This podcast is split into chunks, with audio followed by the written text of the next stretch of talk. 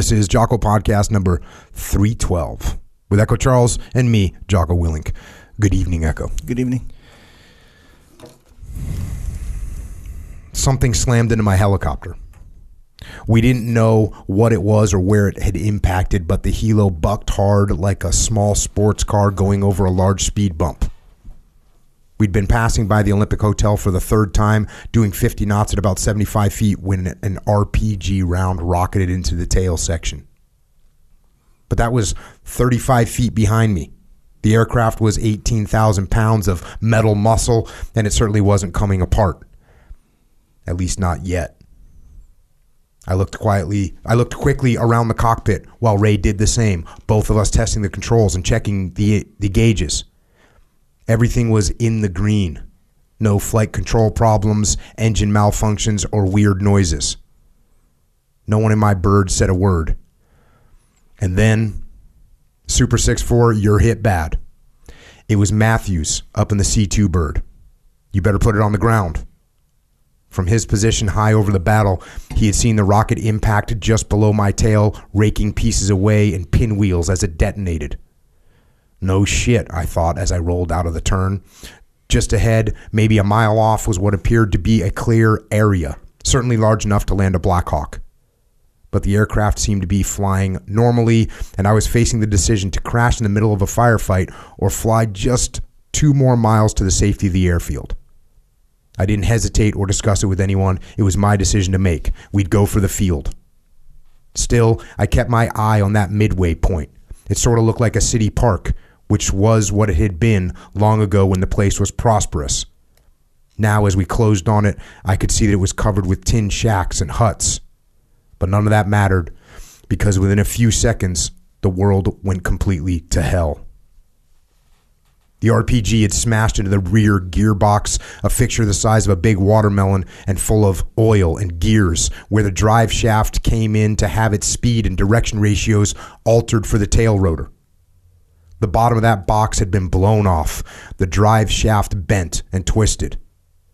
I heard a rapidly accelerating whine, an unearthly building scream, and then the tail rotor assembly completely disintegrated into vapor with an ear splitting bang.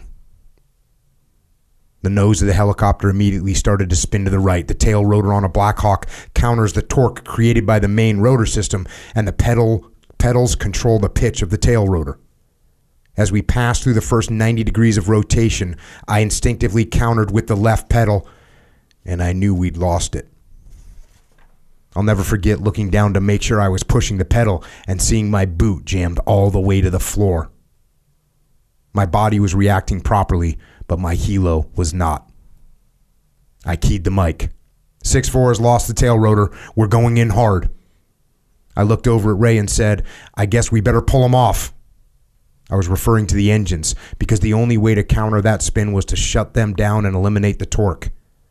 But just as the Black Hawk manual describes such an emergency, if you don't kill the engines right away, the force will make it physically impossible to reach up for the power control levers. I'd always thought that sounded a little extreme.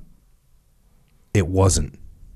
Super 6-4 started to spin so fast that the sky and ground became nothing but two blurred stripes of blue and brown in front of my eyes. It was like riding a merry-go-round looking straight out from the side of your horse while the teenage operator goes nuts and hauls it up to 50 revs per minute. I was hurled against my harness, my hands desperately yanking and twisting the controls, and I looked over at Ray to see him fighting the force with every muscle, his gloved hands quaking as he tried to reach up for the power levels. I knew I was going to die.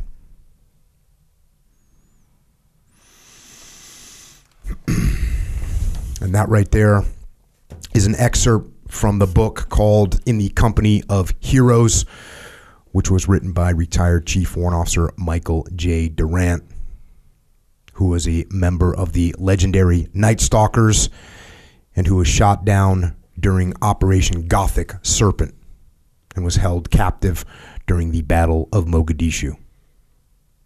That operation was documented in the book Black Hawk Down by author Mark Bowden, and the book was eventually adapted into the movie Black Hawk Down. but it is an honor tonight to have Mike Durant with us to discuss his lessons learned, his experiences from the Army, from the Night Stalkers, from Somalia, and beyond. Mike, thank you for joining us. My pleasure, Jocko. Good to be here. It's a rough way to start off this podcast, I guess, putting you through those uh, those moments.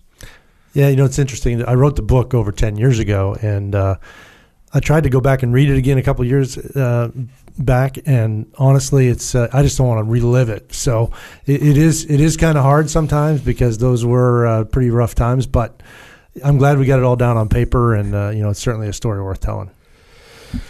All right, so I like to start at the beginning. So we're going to jump into a little bit of the childhood, where you came from, how you ended up being you. You say in the book, as far back as I can remember, I always wanted to be a helicopter pilot. Sure, other dreams flash by when you're a kid in a small New England town firefighter, policeman, sports hero, brain surgeon. I never had the brain surgeon one myself. Yeah, I think we made that up. I don't think I ever thought that.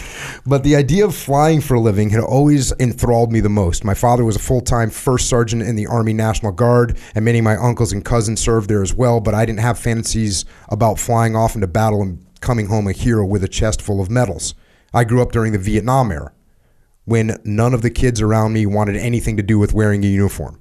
So it wasn't about patriotism or flag waving or anything like that. My feelings about duty, honor, and country would evolve over time.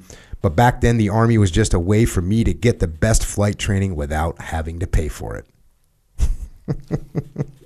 I got asked this question the other day. I was on the Special Operations now has their own podcast. And they asked me, they set me up with this really nice question. You know, can you tell us about when you realized that service was going to be a part of your life and you wanting to be you recognize that you want to be something bigger than yourself. I was like, hey, I appreciate you thinking I was like that when I was 17 years old, but I just wanted a machine gun. Right. Uh, it's the same thing, you know, and I just, it, I just tell it like it is. That's just, that's the reality. Mm-hmm. It was, you know, we we're in a, a paper mill town and nothing against folks that work in the mill, but that's it. I mean, mm-hmm. you either you're going to go have a career working in the mill, or you got to go find something somewhere else. And when I found out the Army had a helicopter program and I could sign up and get trained to do it, I'm like, that's me. And uh, fortunate one that you know one of the guys that it worked out for. Yeah. Uh, you say I was barely 17 when I sneaked off to a briefing at the local recruiting office. The Army sales pitch was slick. I'd be attending all these advanced and top secret training schools and have all sorts of incredible adventures. And I swallowed it hook, line, and sinker. I wanted to get into flight school right away, but the recruiter told me that was not possible.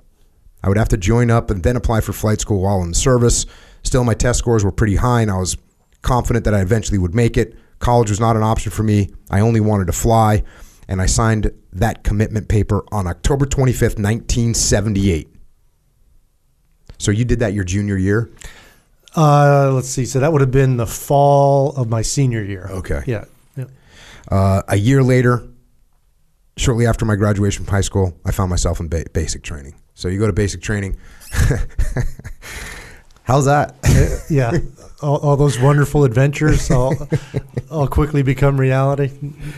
No, it was, it was, I, I think it, you know, for me, having grown up the way I, I did, it, was a shock. I mean, it really was. Now, basic training, looking back now, compared to a lot of the other stuff that went on through through my career, yeah. was probably nothing. But mm-hmm. for a kid who you know didn't do a whole lot, had a couple of fairly easy jobs, and you know, it was a, it was a dramatic change of lifestyle. What sports did you play growing up in New Hampshire? Uh, actually, mostly hockey. I played a little football. I was horrible at baseball. I still can't throw a baseball. I don't know what the problem is. Um, and then you know a lot of outdoor activity, skiing, a lot of snow mm-hmm. skiing. Actually, my dad was a big hunter and fisherman, so we did a lot of that. You know, he, his his job, other than being a National Guard, he actually was a surveyor for a forestry company. So he got out in the woods all the time, and for him, that was his dream job because he's a hunter. So now he can go recon where he's going to go hunting while he's getting paid to work for the paper company. So it was it was a, it was a win win for him, but it, the end result was a lot of time outdoors and uh, awesome place to grow up. But you know, northern New England is just a fantastic place, and uh, you know, every memory I have of it is is a good one. Yeah, I grew up in Connecticut and Maine, so yeah, New England has a has definitely has a, a lot of nice things about it. That's for sure. Yeah, as soon as you get away from the cities. Yeah. that is also for sure. Yeah. Uh, so you end up going to DLI, Defense Language Institute. How, how? What did you just get a good score on the DLAB or something? So you know, the recruiter, like you just said, told me I couldn't go straight to flight school. And, and Is that so- true or not? It's not. so you've heard the line, right? You know when a recruiter's lying because his lips are moving. Yeah. I mean, that's pretty much. They have a quota. They're trying to fill slots. You know, they're going to push you in that direction. Uh, I guess they were just short Spanish voice intercept operators that particular day. So he uh, he convinced me, and you know, I I talked to a couple folks, and they said they're going to send you to school for a year to learn a language. That's a great deal. You should take it. So I, I agreed and I did it. So you went to Spanish school. You get done with that, and then then what? You get? Did you get stationed down in Panama after I that? did. I did. Yeah. And what were you doing? Flying up and listening, listening in on comms. No, we we actually had a, a, a station there. Actually, there were two. There were one on one on the east side and one on the west side, and we were listening to comms throughout Central America. There's a gigantic antenna array, and we kind of sat right in the middle of it, and we just searched for communications. And uh, my job was to find it and then like write a summary of what they were talking about, and then it would go to the analysts, and they would decide whether or not it was you know worth really documenting. So I'm I'm recording it and I'm making notes basically. So it wasn't exactly the glamorous, you know, James Bond career that I thought it might be as described. Yeah. And you start putting in for flight school as soon as you get there.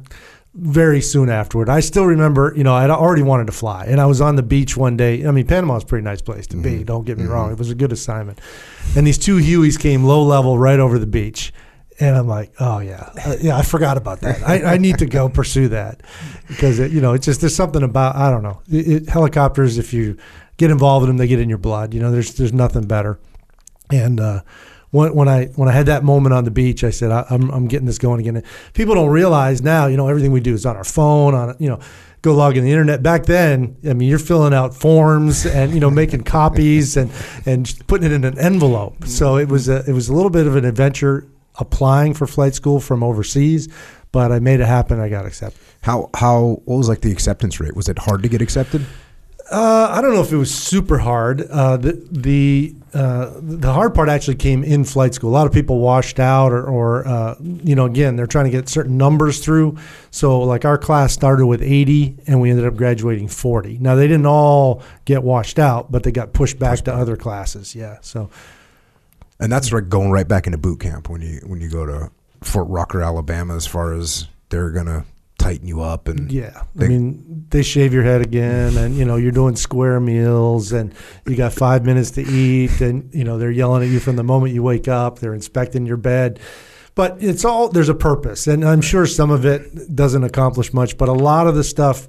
When you look back at it, it's about attention to detail, right? I mean, if, if you're pre-flight an aircraft or you're flying a mission, you got to be focused on what you're doing. I mean, you, you know, you can't be, you know, off in la la land. You got to, you got to be, you know, that that's exactly two inches. Uh, it's supposed to be two inches. Okay, it's good. Move on to the next thing, right? But, uh, you know, at the time, you're like, why are they inspecting my bed? You know, it doesn't doesn't seem to make sense. But it weeds out the people that that can't do that sort of thing. They don't have that discipline.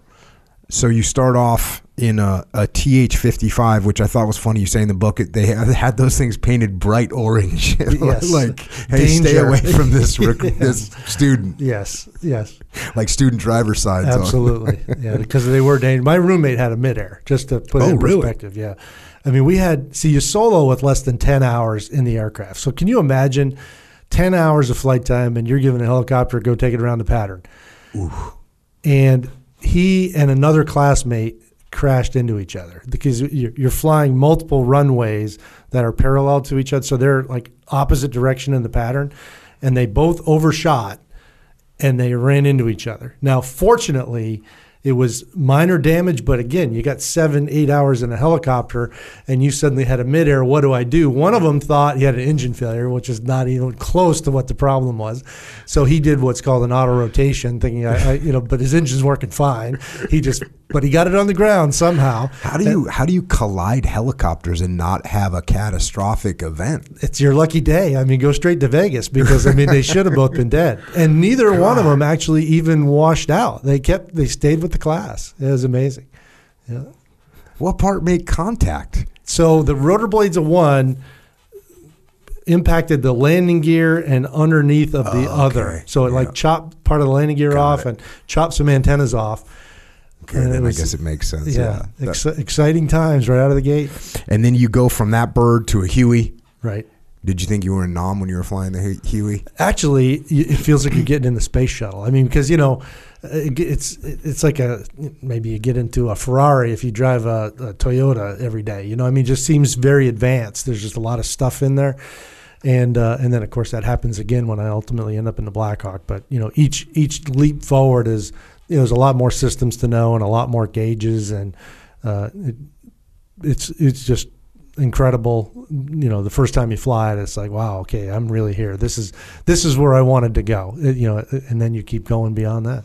It seems like again from my rudimentary knowledge and from being in you know be flying around in a Huey, it seems like when you're in a Huey, you're in a, like a 1965 muscle car, and then when you go into a Blackhawk, you feel like you're in a in a brand new you know Tesla like electronic everything. Is that accurate or am I just dumb? No, you're, you're absolutely right. And I have to be careful here because my wife is actually a Huey pilot, so I, I can't I can't say any disparaging things about a Huey. It's a great Eric. She always jokes around and says, you know, the last when they fly the last Black Blackhawk to a museum and they fly the crew out, they'll fly that crew out with a Huey because it'll be around longer than the Blackhawk ever will. But no, you're right. It just it, it seems I, I have a picture of the first flight I took in a Black Blackhawk from behind.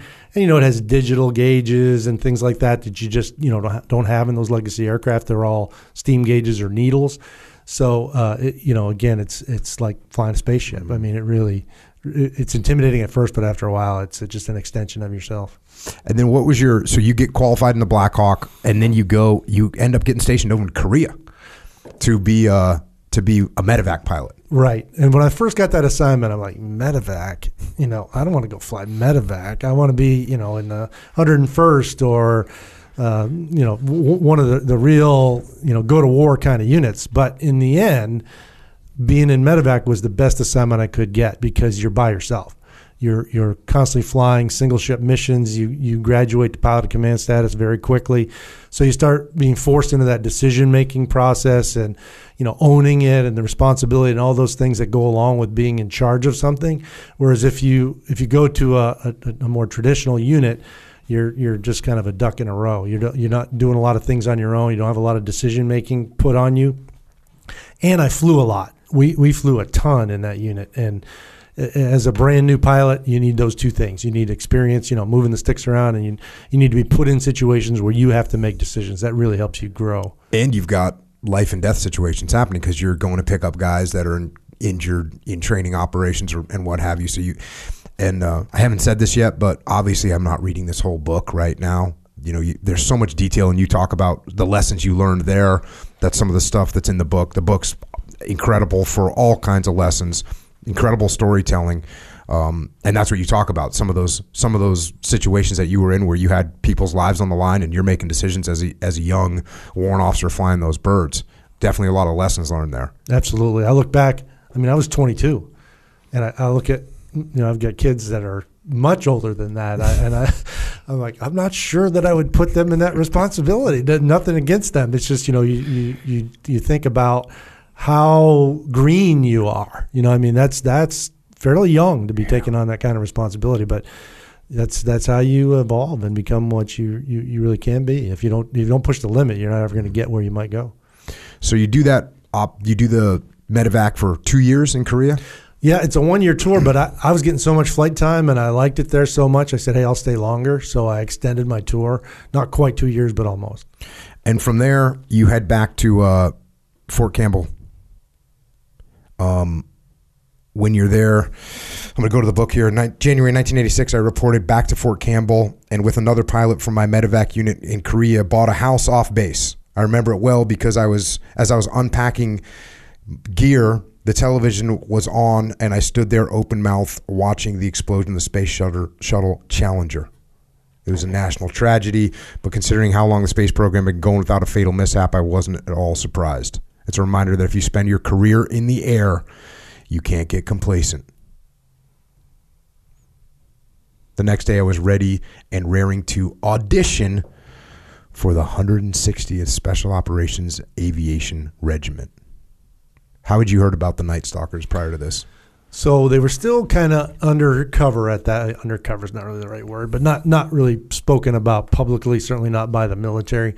I actually heard about them in a bar in Korea. You know, some guy talking about, hey, they got this unit. You know, and I'd read Tom Clancy books. I mean, I was I was you know very intrigued by that sort of thing.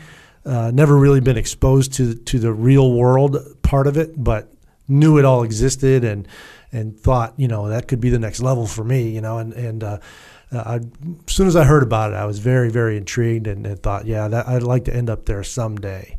Uh, and you know, naive at the time in terms of what it would take to get there, mm-hmm. but that's when the, the seed was planted. And it was it was a it was almost like a little mix up when you went there because you went and you signed into the 101st and sort of checked on board, and once you checked on board, the guys at the 160th were like, "You already checked on board with the 101st. Sorry." Right my my orders were to the 101st. I signed in, and at that point, they got their claws on me, and I can't get out of it. In the end, good thing. You know, sometimes things in life happen, and they end up being good, even though it's not what you wanted to have happen. But I got more experience. Went to the instructor pilot course. You know, got a bunch of night vision goggle time. All things that really help before you make that leap to the to the soft world.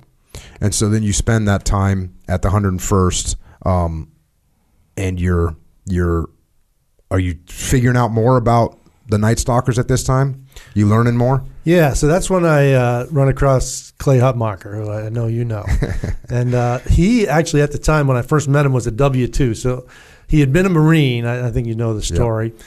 Then he was a W two when I met him, and then he got commissioned as a second lieutenant, and ultimately retires as a two star general. So he just couldn't hold a job. I, don't know what the problem was, but when I met him, he he you know he knew about the unit, and in fact he had uh, gotten into the unit and brought me over there to look at the aircraft. So not only is now the mission uh, seem uh, you know very uh, full of intrigue but the aircraft themselves have got this sexy equipment on board that I didn't even know existed. I mean, we had forward-looking infrared systems. I mean, this is 1988. Yeah. Most people didn't know FLIR even existed. You know, right. and and it's already on the aircraft. They've already got it. They have a digital cockpit. I mean, uh, it was it was very rudimentary from today's standards, but again, you know, this is just stuff that was unheard of. And I'm thinking, so it's a super cool mission flying for these super cool customers with these super cool aircraft. I got to figure out how to get over here. So that that just kind of amped me up a little bit more actually. And then what was the selection process once you got over to to the 160th? So I actually ended up being in the first formal green platoon that the unit ever did. Before my class, you'd basically just get assigned to a company and then your green platoon was informal. You did kind of the same things, but it wasn't a dedicated class. And you know, modeled somewhat after BUD/S and some of the other training courses, the unit realized we need a we need a dedicated course to get people through because it's too much of a burden on the unit. The unit needs to be focused on executing, you know, missions and, and training. The the, tra- the at the unit level, the training of new people should be done by a dedicated training organization. So they created this, uh, you know, Green Platoon as it's called now, and it includes, you know, all the typical stuff: the land nav, physical fitness, swim test, psych eval, a lot of flying, you know, life saving, shooting, you know, not at the level that, that you went through, but uh, you know, our focus is more on the aviation part. But you get a fair amount of all that other stuff, just so you know, if you end up in a situation where you're not a pilot anymore. You're on the ground. You're at least not a burden to the ground force. You can do something besides just sit there and say, you know, you know, help get me home. You know, mm-hmm. so so I think that's the main idea. You know, you can do some life saving stuff. You can shoot a weapon, that sort of thing. Uh, and it lasted. I'm thinking it lasted nine months. So I mean, it's a pretty long time. Mm-hmm. A lot of flying. And that's the flying is usually what ends up weeding people out because, and I think this is still the case today.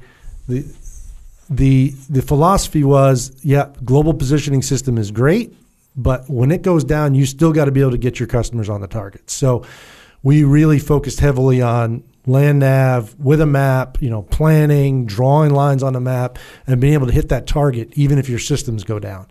And that's hard to do because especially when you start relying on the technology, because then you it's like getting over here today. You know, I, I didn't even think about where I was going. I hit Uber, put the address in. You know, I didn't even know how long it would take until I, I punched all that stuff in. But if you rely too heavily on that, you know, and, and things really matter, like you know, getting getting soft uh, operators on a target, you got to be able to do it no matter what. So there's a lot of uh, a lot of focus on that manual stuff, and some people just aren't very adept at that. And I'm not a great navigator. I, I know some great navigators.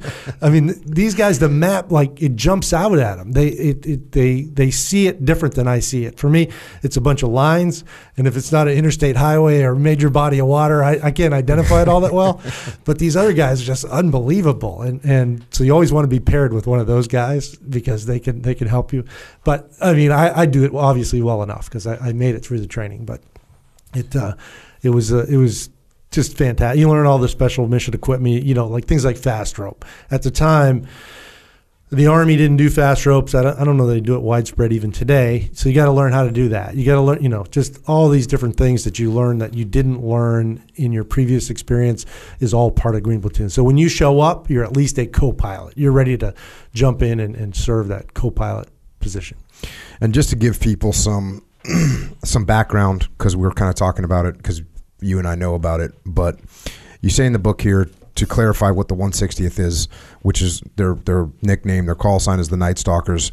You say this: the Night Stalkers were strictly a special operations outfit. They had the best helicopters, the latest equipment, and an unlimited acquisition budget. They flew mostly at night using the latest technology, night vision devices, deep behind enemy lines, racing just above sand dunes, ocean waves, or jungle canopies to deliver special ops teams. Their missions were hostage rescues, snatching grabs of bad guys, even liberations of enemy equipment. Their customers were the elite of the elite and strictly classified, meaning Navy SEALs, Army Rangers, or other special mission units. The existence of the Night Stalkers was officially denied, and their pilots had reputations as the James Bonds of the community.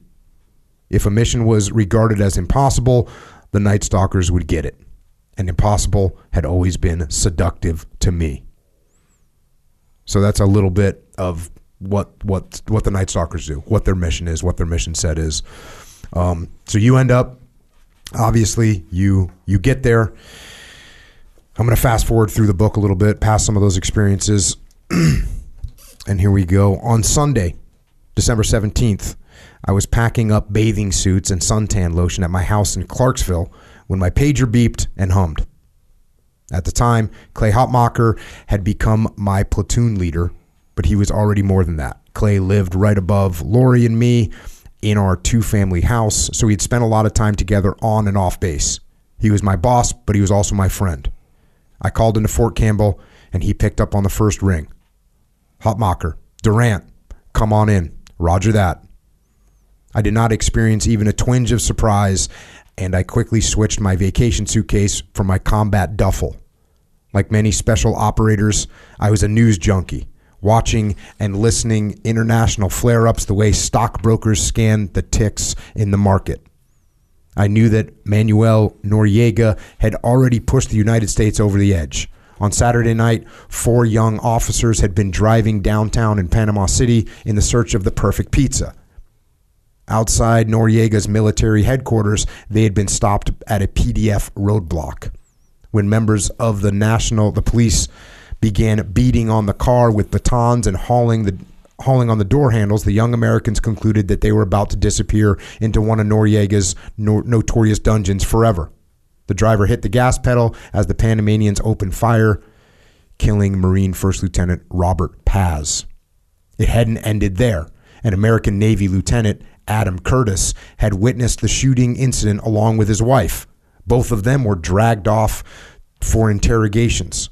While Mrs. Curtis was forced to assume the position against a prison cell wall and repeatedly threatened with rape, her husband was gagged, pistol whipped, and kicked in the groin right in front of her.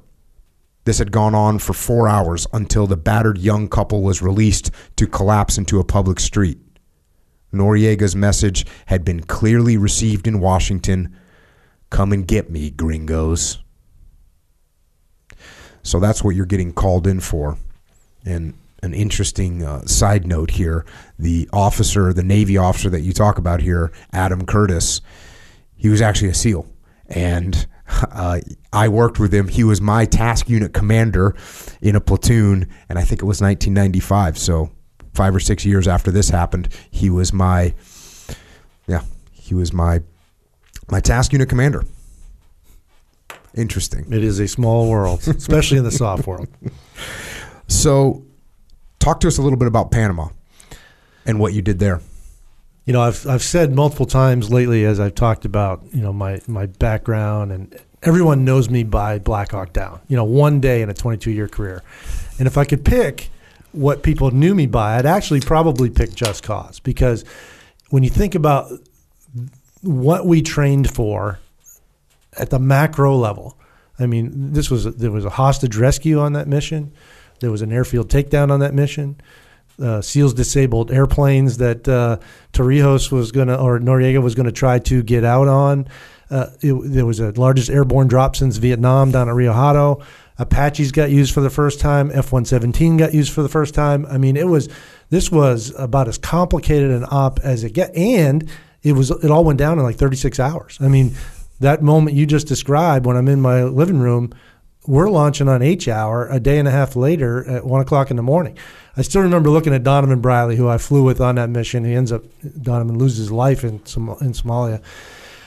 Like, is this real? Because you know, we we'd been to uh, to Prime Chance, which was technically a, a, combat op, but no hostilities really when we were there.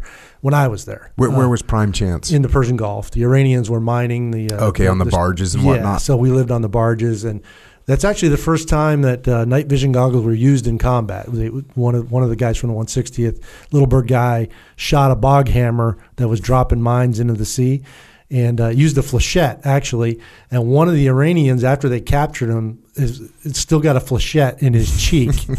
so obviously, Brown's on target. But uh, you know, for Donovan and I, at one o'clock in the morning, flying on this mission with two Apaches to go down to Rio Hato to support this airfield seizure.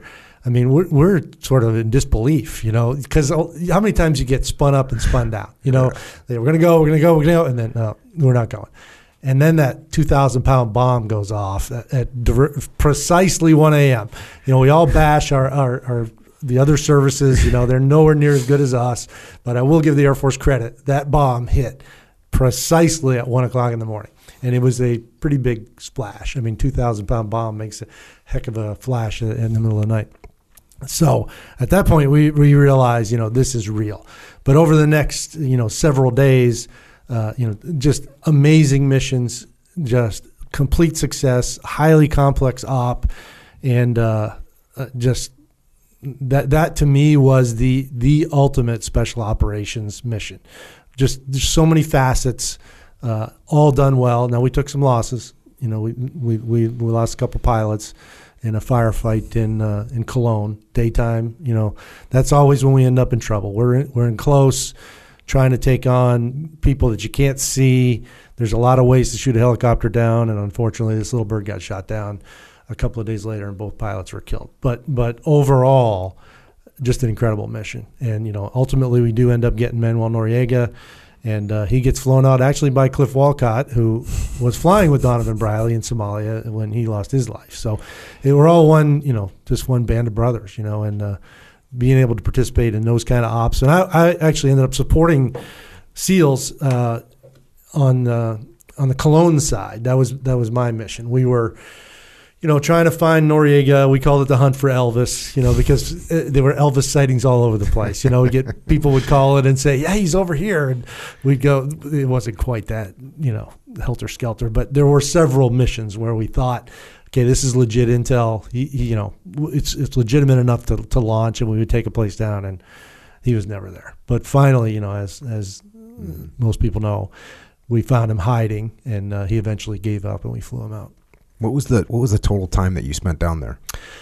Well, oddly enough, I departed early because I had to go teach Green Platoon. I had, I, I had got to the point in the unit where I was now teaching others. Scary, scary thought. But uh, uh, and I had to go back and, and start the training. You know, things were starting to wind down.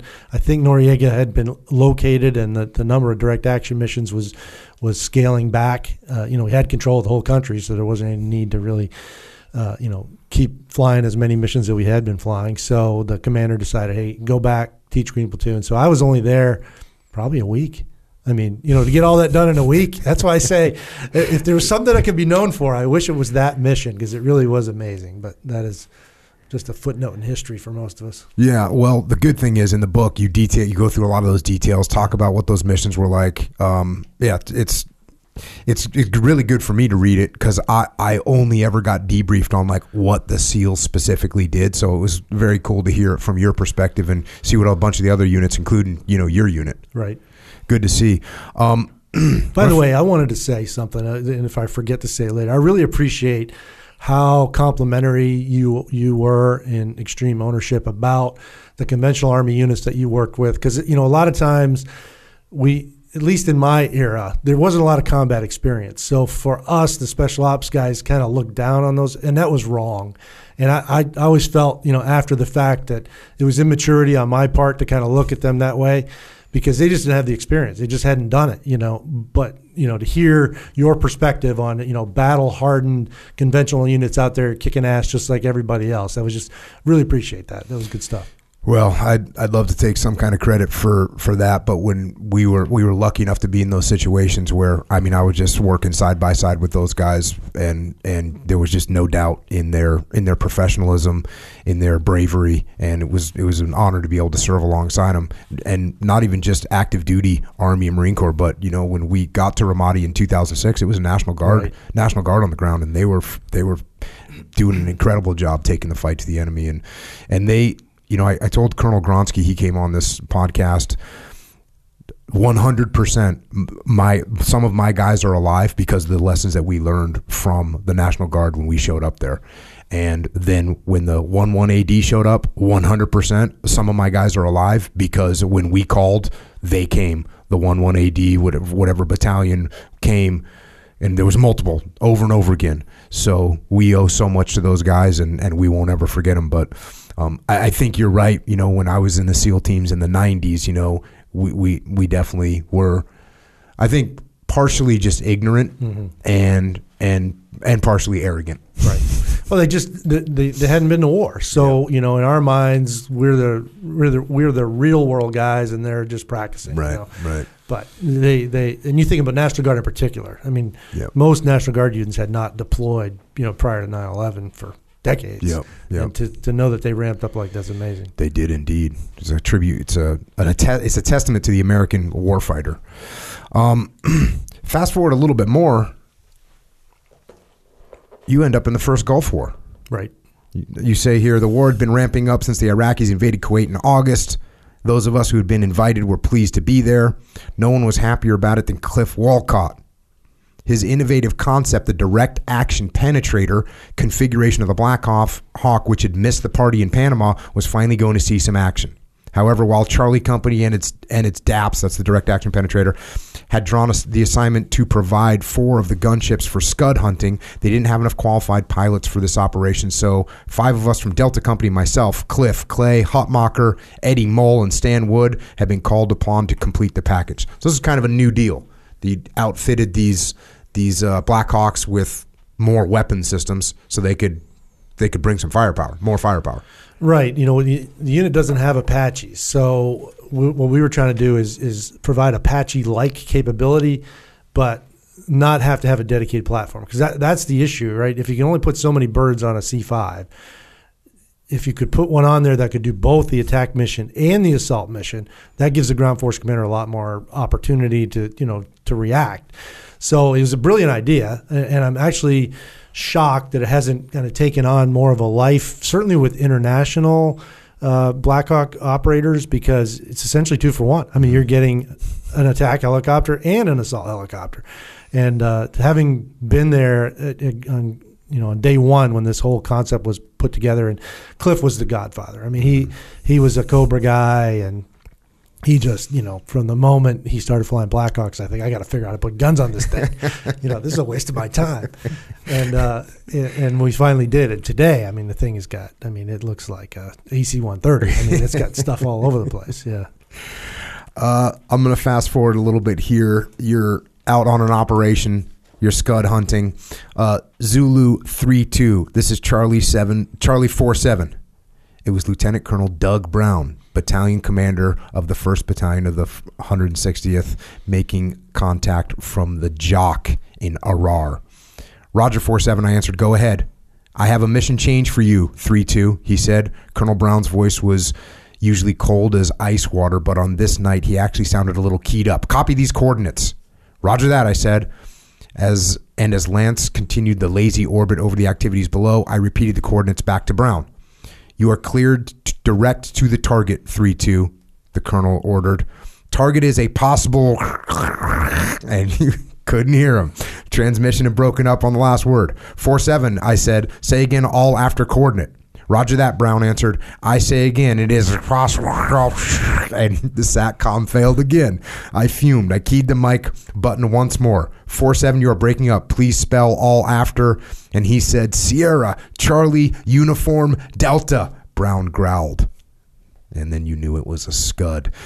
And again, this is interesting because the individual that you're talking about, Lieutenant Colonel Doug Brown, ended up being the four star SOCOM commander in charge of all special operations. And when he was in that job, I was actually the admiral's aide for Admiral Joe Maguire. And we would see General Brown all the time and did a bunch of trips with him and got to know him. Just what what a great guy he Yeah, was he as really well. is. He really is. Uh, and yeah, you you know, you say he's usually cold as ice water. He's super. I mean, just super unemotional, Laid- very laid very calm, laid back. And here you are, have this opportunity to get these scuds, and uh, So I got to tell you, it, it, it just reminded me. I'm actually writing this down on my knee board because we have a knee board, uh-huh. and you know he, he sent the coordinates. I got to write those down, and then he's. I'm trying to figure out what in the heck is he saying, and then he does it phonetically, and I still remember S C, and it's like a game show. You know, oh yeah, I got it. scud for a hundred dollars. but the first one that you went to go attack, your weapons didn't work, right? Yes. Talk, talk us through that. So That's got to be just a little bit frustrating Oh, because it- the scuds, more than a little bit. the scuds at the time, because I was I was in the Navy now, but the scuds were this huge threat. Like this was the major threat that they had. They could arm them with chemical weapons. It was this that was the big focus. You heard all the news all the time was scud, scud, scud, scud. We got to get these scuds. We got to stop these scuds. And they had launched scuds, and so here you are. You finally get one of these scuds, and you got your your new aircraft with all of its weapons on it, and you roll in to shoot that thing. What happens? Nothing. uh, I guess my, my powder got wet. I don't know what happened. No, I, we know what happened. So I'm flying and I push the trigger and nothing happens. And I come around again and I'm flying with Lance Hill, who, who you mentioned a moment ago. And I'm like, check the switches. So he checks the switches because, you know, there's a lot of stuff you got to do and you can do something incorrectly and it's not armed technically. And I come around again, I push the trigger, still nothing. What are you trying to engage with? So all we had was miniguns, 7.62, mm-hmm. which are formidable, but Yeah. you know, I mean, that's not a typical attack helicopter weapon. But we used them in a fixed forward mode, so you're, di- you're diving fire on the target. Mm-hmm. And then rockets. I mean, so normally our profile would be you start shooting the mini first, and then you fire. Now the rockets, they're they're free fire, uh, free flying uh, aerial rockets, FFAR. So they're not guided, and they come out of the tube moving kind of slow. So they're hard to hit. Uh, you know, a, a precise target with. So we always use the minigun first, and then we'd follow that with rockets once we knew, you know, we were kind of aligned on the target. And if you did it enough, you got pretty good at it. You could you could hit a point target like a vehicle fairly often, not every time. So I'm trying to hit, you know, obviously minigun first, and then I'm going to go to rockets, and I try them both, and neither one works. So I look at Lance and I said, Lance, it's one effing switch. Arm it, you know. I figured it had to be him. You know, it, it's, it can't be the aircraft. So we come around again. It still doesn't work. I mean, I'm so upset. It's like I, I equate it to if you're a hunter. This is the biggest buck you've ever seen It's in your the life. biggest buck. Yeah. You've, the whole, the entire nation Yeah. is wanting you to hunt this buck, and he's get standing there buck. just chewing, you know, stationary broadside, Ah. and you can't shoot. I mean, it was unreal. I got so upset. I, again, you know, I, should I have been? Probably not. But I, I think I said something like, "I'm crashing this freaking aircraft into the ground." Yeah, I you're did- going kamikaze mode. That's what you say in the book. I just was that upset. And uh, unfortunately, you know, we're we're in a flight of two aircraft. So the other aircraft is just making these same orbits and shooting. And I'm not only I, is it that I can't shoot, but I'm watching him shoot, and he can't shoot nearly as good as me, and he's he's not even hitting the target. So it's even making me more furious. But uh, in the end, you know, no damage done. There, there's some speculation that they were actually decoys. I don't know if you're going to mention that later, but which it didn't really matter. I mean, you know, we want to blow the shit out of this thing, Yeah. no matter whether it's a decoy or not. And that was a long flight home. I Oh. mean, that that was a painful flight home. Um, And of course, you know, all your buds, what do they think, right? oh yeah, You dorked it up. You- yeah, yeah. There's nothing wrong with that aircraft. You know, you guys screwed it up. What was wrong with the aircraft? there was Just we- some little technical yeah, problem. Yeah, I mean, we sort of threw this thing together. I mean, it hadn't been through rigorous testing or anything like that, and and it was a an electronic component that was overheating and failing after being turned on for two hours, and we just didn't know because we'd never flown lo, you know long missions with it before. We'd always crank up, turn it on, go shoot, worked fine. But if you flew for two hours, it overheated and didn't work anymore. Um, eventually, you guys did get a scud. They, they talk about that in there. Um, you talk about that in there. The war ended um, over pretty quick, obviously, but at the same time, you know, much like in Panama, you you you helo went down. Um, you lost Mike Anderson and and Chuck Cooper, uh, Chris Chapman, and Mario Vega Velasquez, and another special operator, and and they went down, lost those guys. Um, you get done with that, and then it's redeploy back to America after that one. Um, you got, I mean, going in the 90s, 80s, and 90s, getting like real world experience in both Panama and then going over to the Persian Gulf. That's that's freaking legit for back then. Oh, it was. That's why we were arrogant. We you know, I mean, that was the unfortunate effect of all that. Because even in the unit, there were guys that just didn't end up on the on the Oh, rotation. So they don't have the. Oh, they might have been there 15 years, but they don't have the combat oh. experience. That that was painful for them. Oh man, Yeah. I that's that's a nightmare. Yeah. that's a. I got very very lucky my whole career. I got very very lucky my whole career, and I I was always on the the the lucky side, not Yeah. the unlucky side. You know, standing around going, I wish I would have been there for that. Not including the first Gulf War, which I missed because I was still in training. Um, but, but yeah, that had to be an interesting uh, dynamic in the locker room. I know the uh, the Vietnam guys. So we used to call new guys. If you hadn't been on deployment, then you were a new guy. And as soon as you went on your first deployment, didn't really where, matter where you went. Then you weren't a new guy anymore. But the Vietnam guys, unless you were in combat, you were a new guy. So you could have been a new guy in their mind for ten years. Your whole career. Yeah. Cherry boy, Right. like Yeah. they would bring it too. Some of those old Vietnam guys. Um, all right, I'm gonna fast forward a little bit. Somalia, October third, nineteen ninety three. It was a perfect day for prayer, a bright and tranquil Sunday morning. The skies and seas were polished blue, soft winds bore silver edged clouds, and the coastal sands gleamed white like ribbons of salt. It would have been easy to believe it in some sort of heavenly power. But for the most of us in Task Force Ranger, the helicopter pilots and our crews, the eager young rangers and the squint eyed special forces, the muscled armorers and whiz kid intelligence analysts, The, these autumn mornings in Mogadishu all ran together. A Sabbath day felt hardly different than any other, bleeding into the work week like the steamy, bleached bu- uh, hues of the African vista. Sure, a few guys knelt before the army chaplain with heads bowed, praying for salvation. The rest of us prayed for another mission. How long had you been in Somalia at that, at that point? So we got there at the end of August. So we've been there about six weeks, I think. Yeah. And and what was your op tempo like? Uh, pretty heavy. I mean, we flew most of the time. We're flying every day, every night. Now it wasn't ops every time.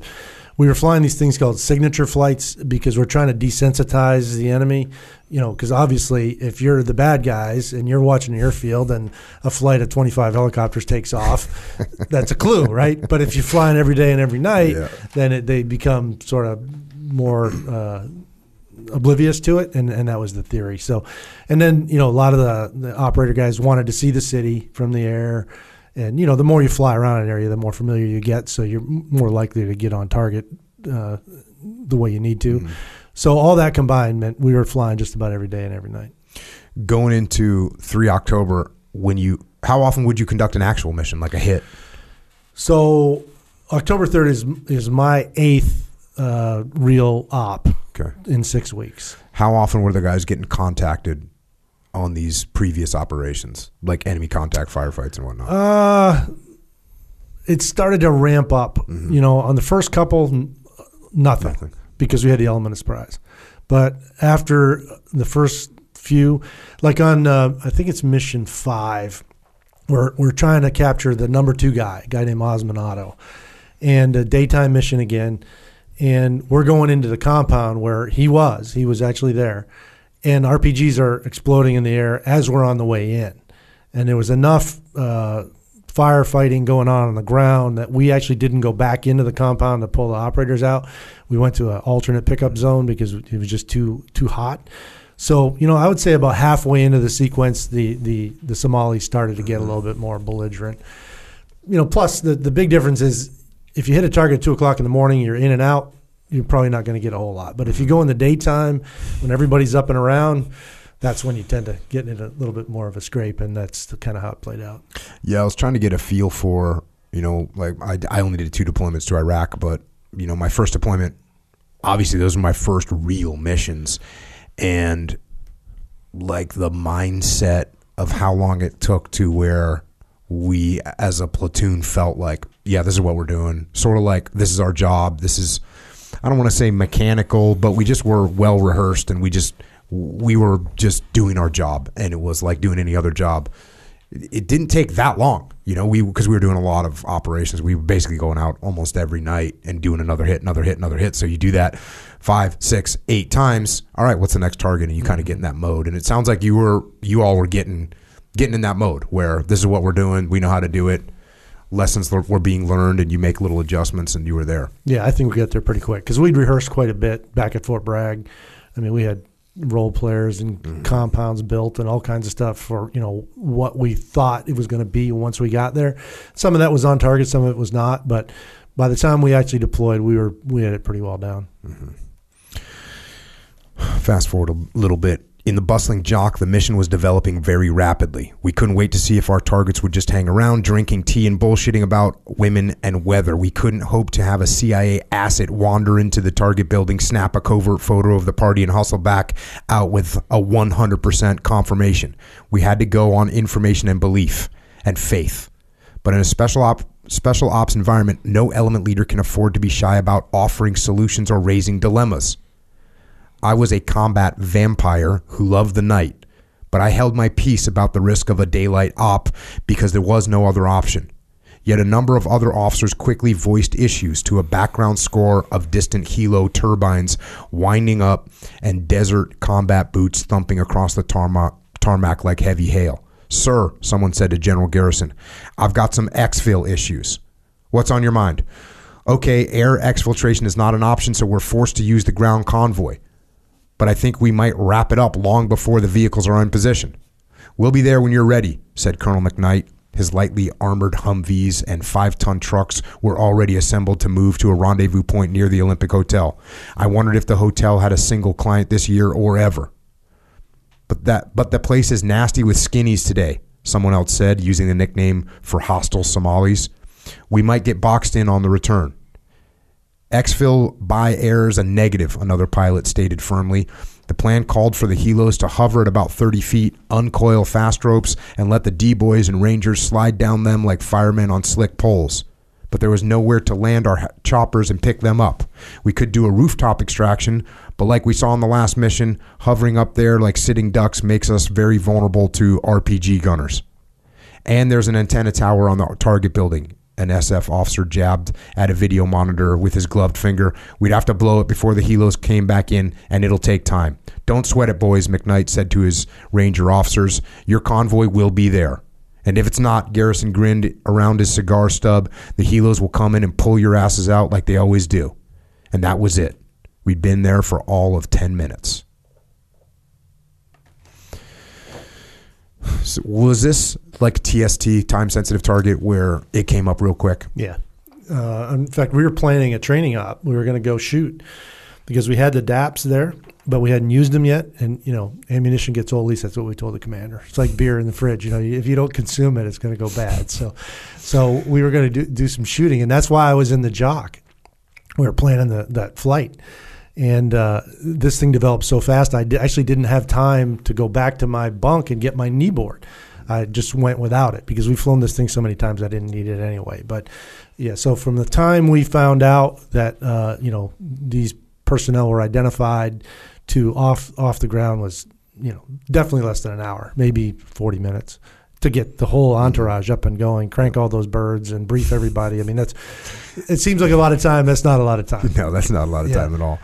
The uh, you were you were the daytime portion of it. The fact that you were going out in the day. You say you like going out in the night, um, but it was the target that was driving you to do this during the day. They were there. You had a pretty good confirmation, not 100% like you said in the book, but a pretty decent confirmation. And that's it. They're there. We're going to go get them. Yeah, I mean, there was a guy on the ground, and he gave the signal that meant you know positive ID. And at that point, your decision is you know we take the risk and go, or we wait and then they move and we lose them. And that's you know that's the commander's decision. I don't I don't question it. I, I probably would have made the same call, but you know unfortunately it's three o'clock in the afternoon, and uh, and we can't use you know the advantage that we have with all of our night vision technology. Yeah, it's a crazy advantage. It's a crazy advantage. Um, I know uh, we did a lot of daytime oper. My my second deployment did a lot of daytime operations. My first deployment we did limited daytime operations for that very reasons. We go at two o'clock in the morning. There's no no no factor, no resistance. But sometimes same exact thing. We'd get, hey, this guy is here now in this market, in this village, in this building. We just we would go. Um, so there's there's definitely an elevated risk during the day, and the tactical advantage that you have at night at night can't be cannot be understated at all. Right. Actually, there were four risks. I, I talk about these all the time because I was a flight lead, so that means I'm I'm in I'm actually in the planning, you know, and, and the final decision making process with with General Garrison and all the the element commanders. And the four risks that, at least from a helo perspective, I identified as as you know. For first and foremost, daytime. Second one, we can't land the helos like you like you just talked about. So we can we have to fast rope in, and we can't do an easy extraction. The third one is uh, that we've done this six times before. And the fourth one is it's in the worst part of the city. This is right where all the bad guys hang out. They call it the Black Sea area. So all four of those things were identified, and people asked me because there was a lot of criticism after the fact. You know, should have gone, shouldn't have gone. But you know, when you're in the moment, it's it's like I often use uh, quarterbacks as an example. It's easy to criticize that quarterback for throwing that interception, but when you're in the moment and that receiver's open, and you know there's a lot on the line, it's third down, you know you need a touchdown bad, and you throw that ball, you, you can't you can't criticize that decision. I mean that decision was made in the moment, and you don't know you know that the receiver's going to fall because he slipped on a, mm-hmm. a slick piece of grass. You know, you, you're making a decision based on what you know at the time, and and I would never criticize General Garrison for making that call. And I always tell people, none of us felt great, but I think we all felt comfortable enough. We went out there saying, "All right, you know, this is not going to be probably like most of the other ones, but we're we're comfortable enough. And you had done a daytime operation, other daytime operations. We had. And so you had thrown those passes before, and they were caught by the receiver like you intended. And hey, we're going to do it again because we've done it before. Hindsight is always twenty twenty. Well, yeah, is. yeah. Um, and again, you got to buy this book because there's there's more details in there. Obviously, I'm not covering covering the whole thing. I'm fast forwarding a little bit here. The Rangers and the Delta Force guys being inserted. And here's your perspective. I brought Super 6-4 in as low as possible to a 20 foot hover using a utility pole straight down through the chin bubble as my reference. Ropes. I called over my the intercom. My crew chiefs, Tommy and Bill, echoed me loud, and the thick green hawsers were deployed.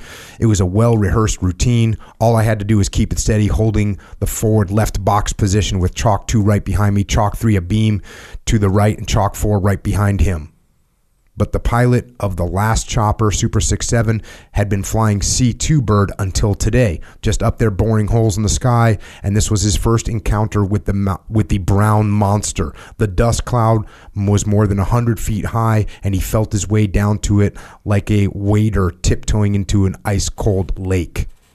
He deployed his ropes too early, and they were 30, only 30 feet long.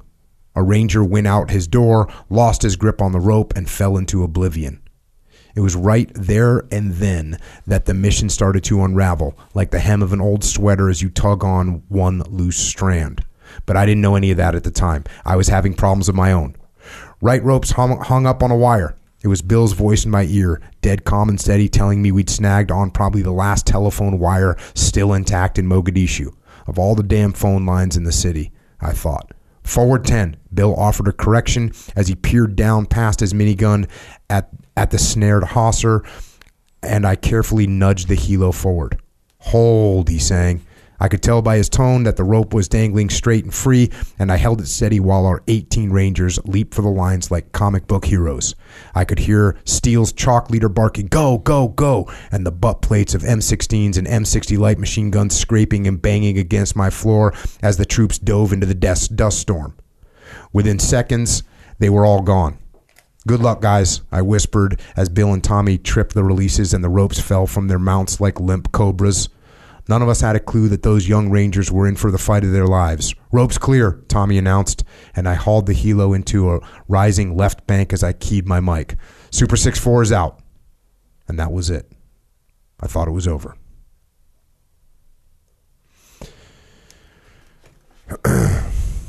you go out into a holding pattern now. And like other operations that you've gone on, that's you go out in your holding pattern. Everyone, the boys on the ground do what the boys on the ground do. Um, didn't take them very long. Seemed they they were getting the target secured, getting the principals, you know, taken, getting them controlled, getting them blindfolded, getting them cuffed. Uh, that ranger that had fallen, he was critically injured. On top of that, you you learn that he w- they weren't near their designated area either. And I was watching some video. Um, though that brownout situation was great. I've been in ton of brownout. I guess it was because it was in the city brownout. Is that what made it worse? Yeah, because if you land in the desert, there's a technique that we learn where you almost like land like an airplane, right? You mm. come down and you get a little bit of ground roll, and you stay ahead of the cloud, but you can't do that in the city.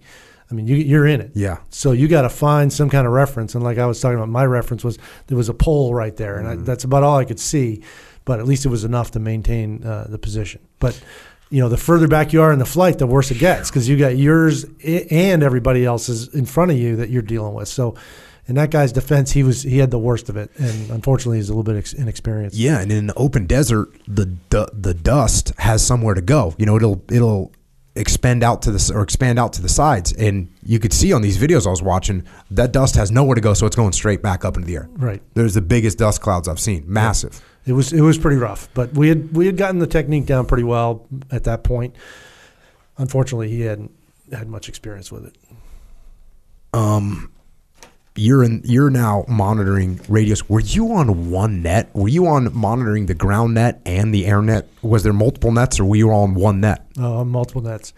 Yeah, we, we I always uh, I didn't make up this phrase, but we call it a helmet fire. When things go really crazy and every net is just uh, you know lit up, we've got five radios in our head, so it, it gets pretty ugly because there's a there's a there's a command net, there's an air to air net, there's an air to ground net, there's a fires net, and sometimes you can even listen to the tactical commander's net if you want to. Uh, so that's a lot of stuff to keep track of, and and you know as long as there's not much going on, It works. things are quiet. But when crap starts happening, it gets uh, it gets pretty hard to decipher. I had in my platoons in my task unit, you weren't allowed to talk on the radio.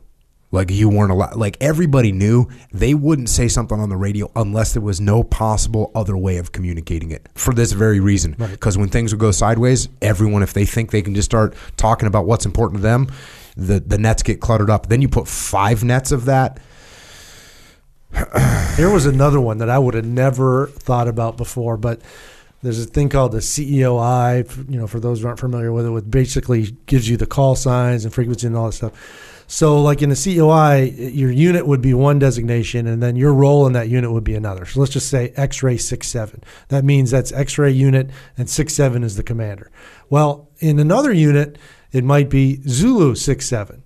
But what people started doing in in in the chaos was abr- seven. abbreviate six seven. Yeah. So which freaking six seven is this? You know, and, and, and it really kind of exposed the weakness, at least from my perspective. And that's probably not a great way to do this. And you know, it needs to be structured differently. And I don't know whether that ever got resolved, but it's the only experience I ever had where people started just abbreviating who they were, and you just lost track because it's just too much going on. Yeah, and especially pilots, they talk real smooth and quick and fast, and they're almost immediately they'll dump the first part of their call sign when you start talking to them. Right, right. That's just ha- habitual for them. you got to get the crew to the, get their tray tables up before you land, you know. So you got to be able to get it out.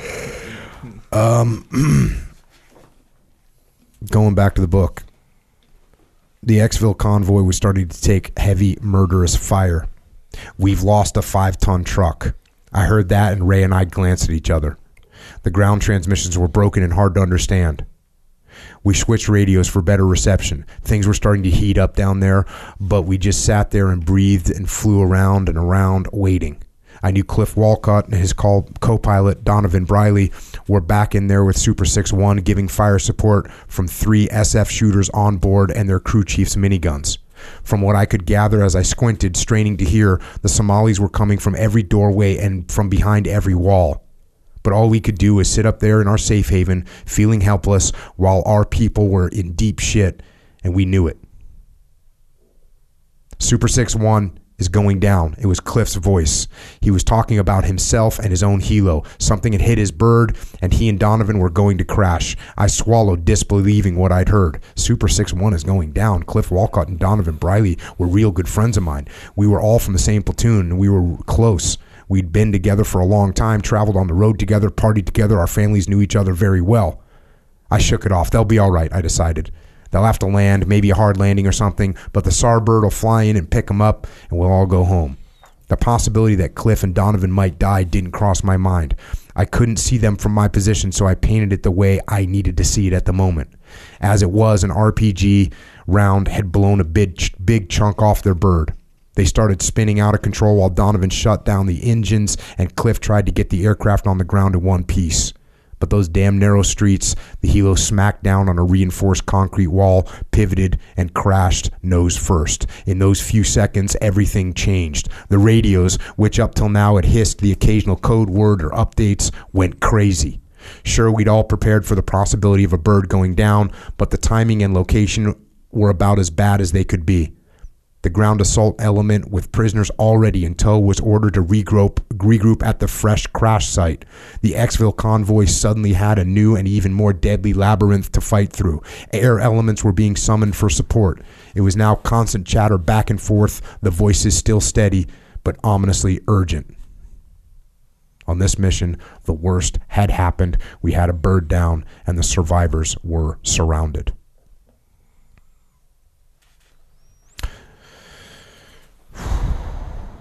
Are you aware of casualties at this point? I'm not. In fact, the the part that's still uh, tough for me to process is I did not know that Cliff and Donovan had died until I actually got released from captivity, and I'm laying there in in the field hospital, and all the guys come over to see me, and I'm looking around. I'm like, "Where's Cliff and Donovan?"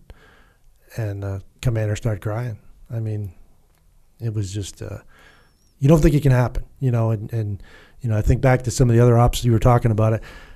You just look over and their bunks there, you know, and they're and they're not there anymore. It's just it's just I don't know. It's hard. It's hard to uh, it's hard to describe if you haven't lived it. You know, to to to see the impact that that, that has, and then and then you come back and you see their families. You know, we're still in touch. I, I just saw Donovan's wife and daughter about a week and a half ago, and you know the, the hole's never filled. It's gone forever, and uh, just uh, amazing, great Americans, and honored to have served with them. Um, when you when you compare your mindset at the time, clearly you know that things are going bad. Was it possible for you to tell how bad they were going with the with the situation that the ground force was in. I mean, they were getting smashed. Were you aware of that? Well, there was a lot of talk on the net, but you know, with a bird down, that's going to happen anyway. So, and I am a bit of an eternal optimist, and I'm thinking, yeah, all right, the speed bump. You know, I mean, we, we'll get through this. We just got to clean this up. Never in my wildest dreams would I have thought that you know Cliff and Donovan had already been killed, or the things that were going on on the ground, the fatalities had already been taken. There wasn't a lot of talk about losses yet on the radio that I that I had heard anyway, but uh, you know, obviously it, it ramps up pretty quick here in a few minutes. Going back to the book here, Colonel Matthews called me on the net. Six four, I need you to go and take six one's place over the target. I was expecting that call to come. We had practiced this exact contingency just a few days before with a mock shoot down of 6 1, and I was rolling in. I was rolling out of holding even as I answered Roger 6 4 going in. Even with everything I knew now, my mind's eye flashing me unholy images, my hands and feet didn't hes- hesitate. We broke formation. No one in the helicopter said a word. Ray, Tommy, Bill, and I all knew what had just happened to our friends. One bird was down in the city, another was hit, and the ground force was decisively engaged. We were playing for keeps on this one. I broke silence on the intercom. It may get a little sticky in there. Let's all keep our heads in the game. There was no response. I headed back for the target site at full power, running right along the rooftops. We were going to provide fire support for the ground elements, but I realized that everyone had been told now to consolidate at the crash site. Platoons, squads, and sections would be racing door to door toward that new position. It would be very hard to distinguish friend from foe in such a melee. We couldn't just cowboy in there spewing 4,000 rounds a minute. Tommy and Bill's electrically controlled miniguns could be armed only by me throwing a switch in the cockpit. I spoke to them very carefully. Okay, I said, I'm arming your guns, but we're not doing any shooting until we figure out where everyone is. Roger that? They grunted. Raj. Within seconds, we were back over the target area, flying a wide circular pattern, trying to locate Cliff's crash site and clearly spot the enemy before we opened up on him. We were in a hard left bank with me up high in the right seat, so I was peering past Ray and down into total confusion. It was just smoke and dust and indistinguishable sprinting forms. I tried to raise Super 6 2, Cliff and Donovan's wingman, but the air to air net was jammed up and the AMC kept telling us to vary our pattern and minimize exposure time. I jinked it up and down, getting high, getting low, trying to make us hard to hit, all too aware that the Somalis were now shooting at us from every rooftop and street corner. Something slammed into my helicopter. And that's where we opened this up. That's where we started the, the podcast.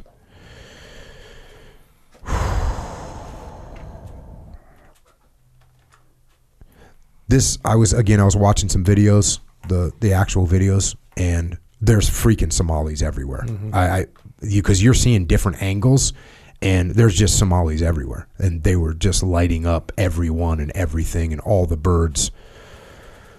Um, what's crazy about this whole thing, you know, again, you have a, a picture of the map in in this in the book. It's like a mile away, two miles away. This whole thing mm-hmm. is all. I mean, you you're out at sea, hovering in your safe spot and seconds later you're over the target. How long were you over the target for before you got hit? Not long. We made it around about three times, and you know, you touched on it. But the hard part for us is trying to figure out what's going on on the ground. I mean, you can't just hose everybody down, right? So, and and I don't think people can appreciate how hard it is being in a helicopter because. So I, I tell them if you want to get some perspective on what this is like, go to a big city somewhere and drive down through the heart of town in the middle of the night, going 90 miles an hour, and see how much situational awareness you can get on the side streets as you go by them. That's essentially the same thing.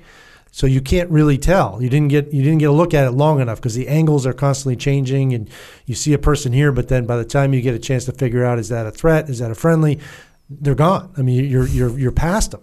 So we, you know, how long does it take to get around? About three times. I don't know, maybe two minutes, and we were not even close to the point where we felt like we could shoot. I mean, that's a th- that weapon. You know, I Yeah. mean, it's going to tear the place up. So we we never fired around. I you have you ever been to Fallon, Nevada, Mhm. flying up there? Oh, yeah, yeah. So I was like a new guy, and I was a radio man when I was an enlisted guy, and so I was always calling the helos for extract and stuff. And I was calling in he- helos. It was daytime. I'm calling in helos. We're in Fallon, Nevada, so this is a desert environment. It's open desert, and there's some little shrubs, but not much. And I'm calling this helicopter, and I'm looking at them, and they are not far away. And I have like probably a little. Uh, uh, three foot or maybe four foot by four foot aircraft panel. And so I go, hey, you know, I mark you identify. And I'm sitting there looking, they, they couldn't have been more than 200 yards away, may, maybe 300 yards away. I, it's a freaking giant helicopter. I'm holding up this aircraft panel, bright orange aircraft panel for them to see me. And they're like, uh, we, we don't see you. And, I, and I'm thinking to myself, what are you, you kidding me? There's two aircraft. I got a, a squad of SEALs out here. There's eight SEALs. Sure, we're wearing camouflage, but we feel completely naked. I'm thinking if you would have asked me to put money, I would have bet, you know, two months pay that this that this these helicopters can see us hundred percent. And I'm gonna hold this aircraft panel up. They couldn't see us. It is so different when you're up there. Yeah. So different when you're up there. And we they didn't find that those two helos didn't find us until we popped purple smoke. And then they were like, "Oh yeah, we got you." Uh, it was crazy. So what you are seeing when you're in the air and you're moving, it's really hard to figure out what's going on down there. Yeah, it, it was impossible. We we probably could have orbited for 20 minutes and would have not had full situational awareness, which you got to have because I mean, y- you know, the, the the the fratricide is not acceptable no matter what. I mean, and when that was our biggest concern. So you go down. Um, fast forward. I woke up in the silence of my own grave. At least that's what I believed in that first moment because the last flash of consciousness I had clearly seen the clawing hand of the Grim Reaper. I did not know where I was. I did not know who I was. It was like emerging from an altitude chamber with a case of hypoxia as my ma- mind began to stagger slowly through the dark, darkened hallways of my concussed brain. When my eyelids finally fluttered open, I was stunned to take in light. The chopper's windshield was almost completely gone, pierced and disintegrated by a slab of corrugated metal that had stopped only inches from my face. Yet my first sense of emotion wasn't relief, but a fury at the disfiguring of my helicopter by that rusty blade.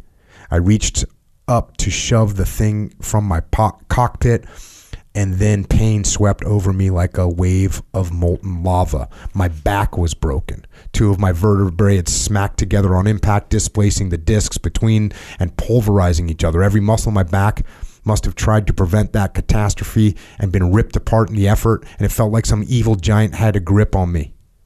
I stopped moving and just tried to breathe without passing out.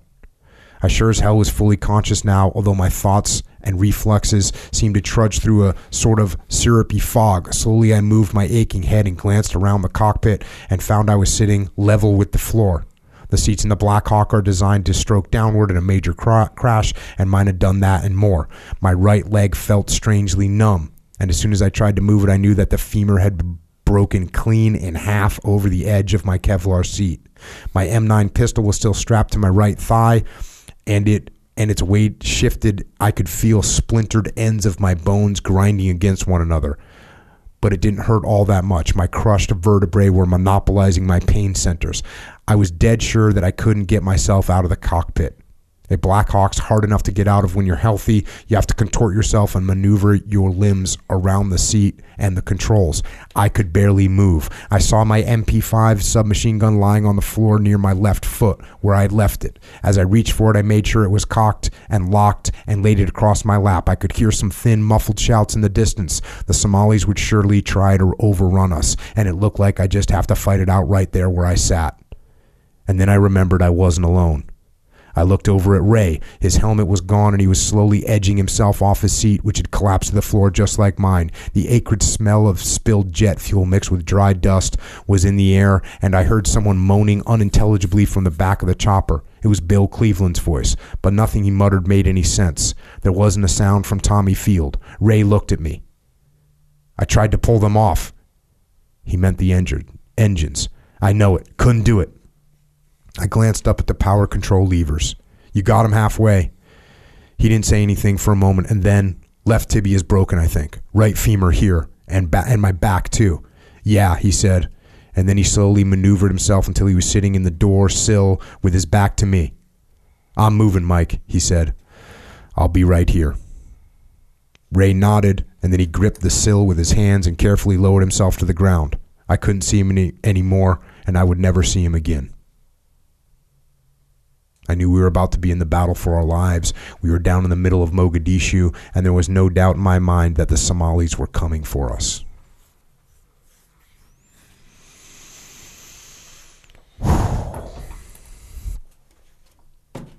You can't. There's no way for you to get out of the helicopter at this point. No. And like I said, you know, to get in and out of a, of a 60, you gotta gotta twist and bend and you know sling your leg over the cyclic, and I can't. And there's just no way. So I decided that I'm going to fight it out from right there. And your femur's broken.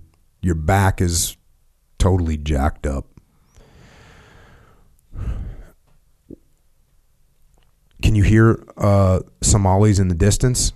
No, it, it was. You know, I, I think when the aircraft first hit, it, it, obviously quite the event in this neighborhood. You know, this twenty thousand pound machine crashes from the sky. So I think they all ran initially, and then you know over time they started to kind of sneak their way back in, trying to figure out what was going on. Did you know where you were? Generally, but I mean, if you know, if you'd asked me at that moment, put my finger on a map, I I wouldn't have gotten all that close. I don't think.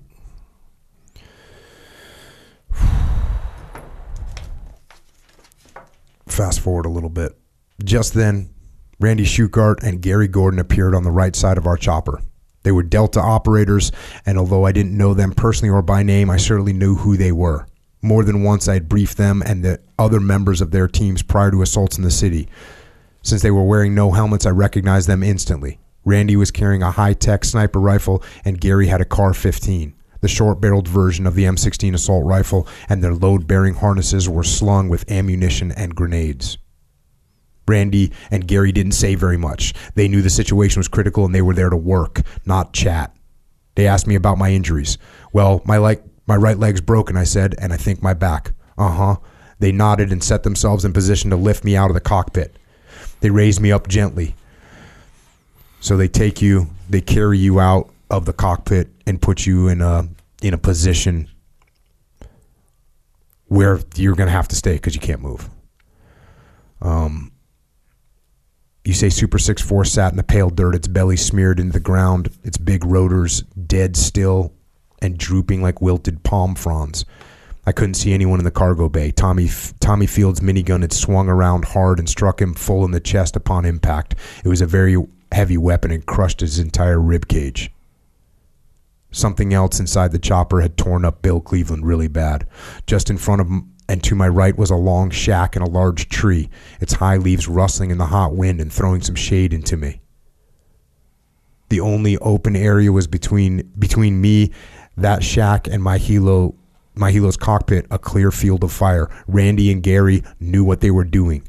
They handed me my MP5 and the single spare magazine, a total of 60 rounds of 9mm ammo.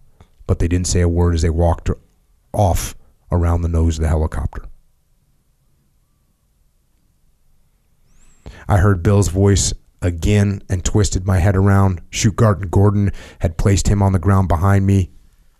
He was still incoherent and in great pain. Some of his flight gear had been removed and his trousers were soaked in blood. I suddenly missed my family very much, especially my young son, Joey. I did not want to die here, and even as I fought it, the fear began to well up. I was badly injured and scared, and there was no doubt about it. I did not want to fall in the hands of the Somalis. Just a few weeks before, they had overrun some Nigerian troops, and rumors about what they had done to them were too gruesome to believe.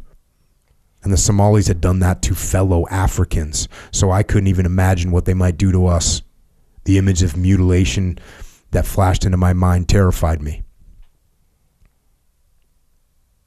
Randy and Gary came back around the nose the helo. I wasn't sure what they were doing, but they assumed, but I assumed they were looking for an area large enough to land an aircraft and get us out of there.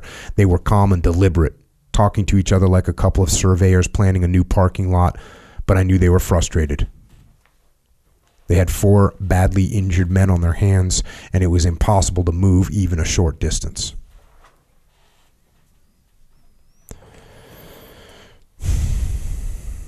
So there's a little calm almost before the storm at this juncture. There is. Uh, again, I don't think the, the Somalis hadn't organized yet. They were still just kind of coming back in onesie twosies, and I think the people that lived in that area may not have been, you know, part of the Haber clan or or weren't armed.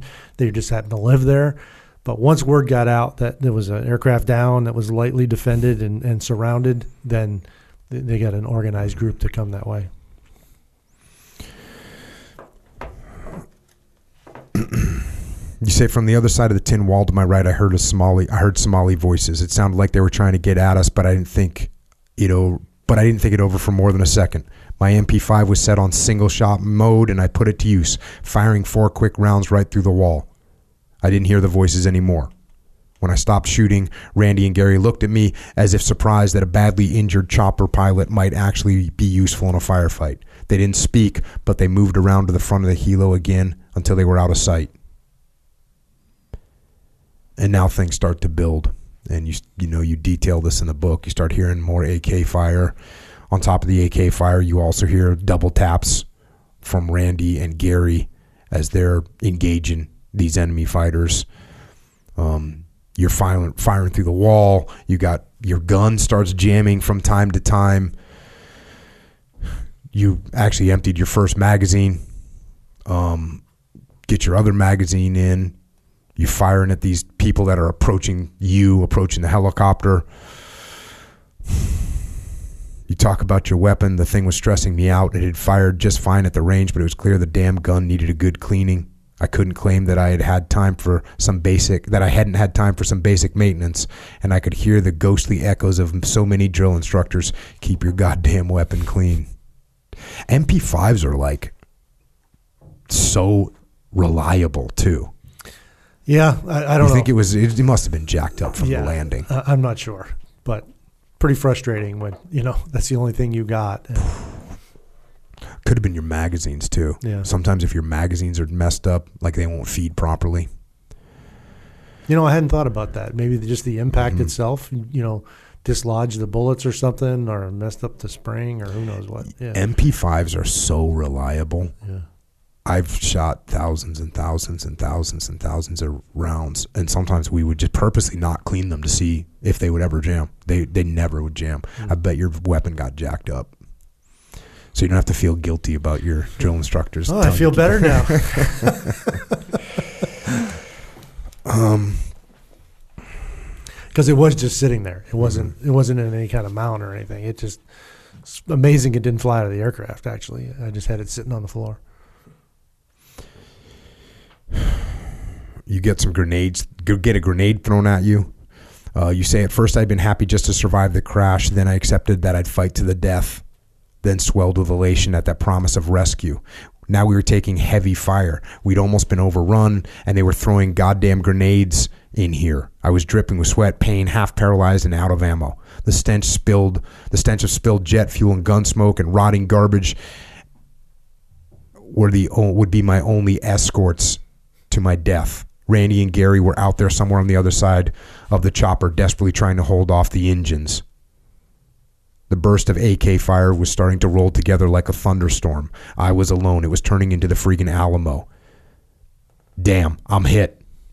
It was Gary's voice from the other side of the chopper. A Somali bullet had found him, yet he wasn't so much as what he said, but how he had said it. He sounded almost irritated, like this was just going to make things harder for him. It wasn't a scream or a plea, just a statement of fact, like someone who'd nicked himself with a vegetable knife. At that point, I'm sure he realized how desperate our situation had become. No one was coming for us.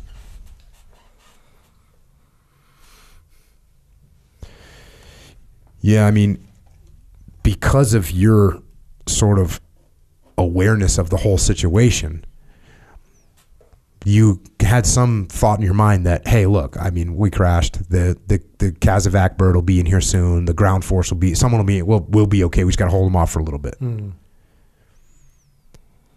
And that wasn't the reality. The reality with everything that was going on, you guys were on your own. Yeah, because this this search and rescue bird already been shot down, and we had asked for a tank actually because, as you mentioned, we're only two miles from the airfield. So our thought was, if we have a tank, it can get out there and, and do extractions just as well, better than a helicopter. And uh, it's one of the things that I always you know stress when I talk about this at the macro level. That was denied by at the Secretary of Defense level, and you know, first of all, Secretary of Defense shouldn't be making decisions like that. But it was it was based on political reasons. They didn't want to throw more assets into a place that, uh, you know, they've been advertising. You know, was basically wrapping up, and put basically hung us all out to dry. Yeah, just in case anyone's wondering, a tank can go through that area with absolutely no factor whatsoever. Right. I mean, this is just small arms and RPGs. That's no factor at all. bounce, bounce right off it. Yep.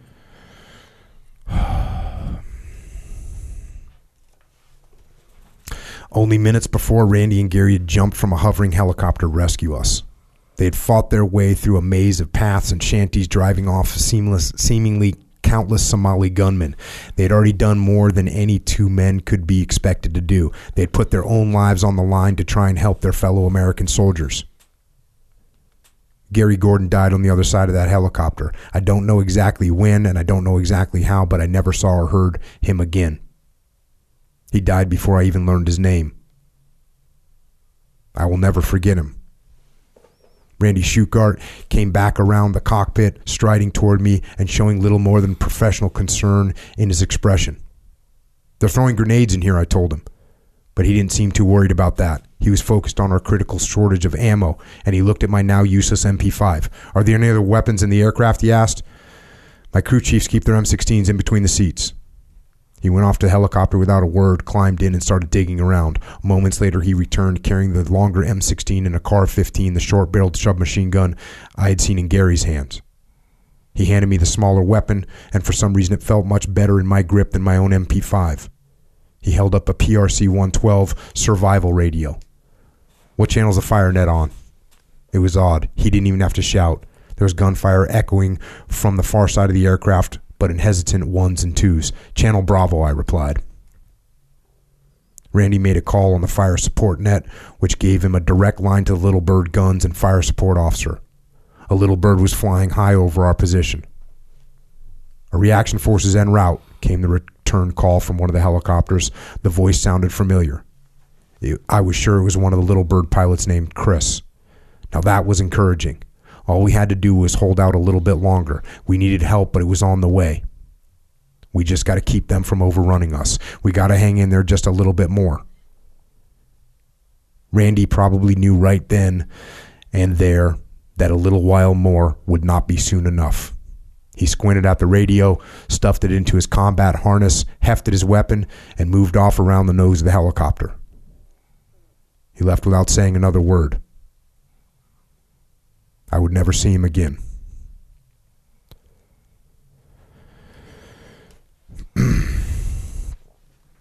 so that's uh, Master Sergeant Gordon, Gary Gordon. Um, you know,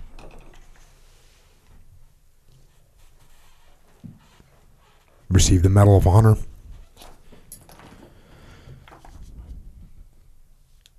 For his actions that day, and also Sergeant First Class Shughart. And both those guys, you know, when you read their their citations, um, they requested multiple times to be able to go in to your position and try and help the situation that was on the ground. Um, they got denied, they got denied, and finally they got permission to go in and do whatever they could.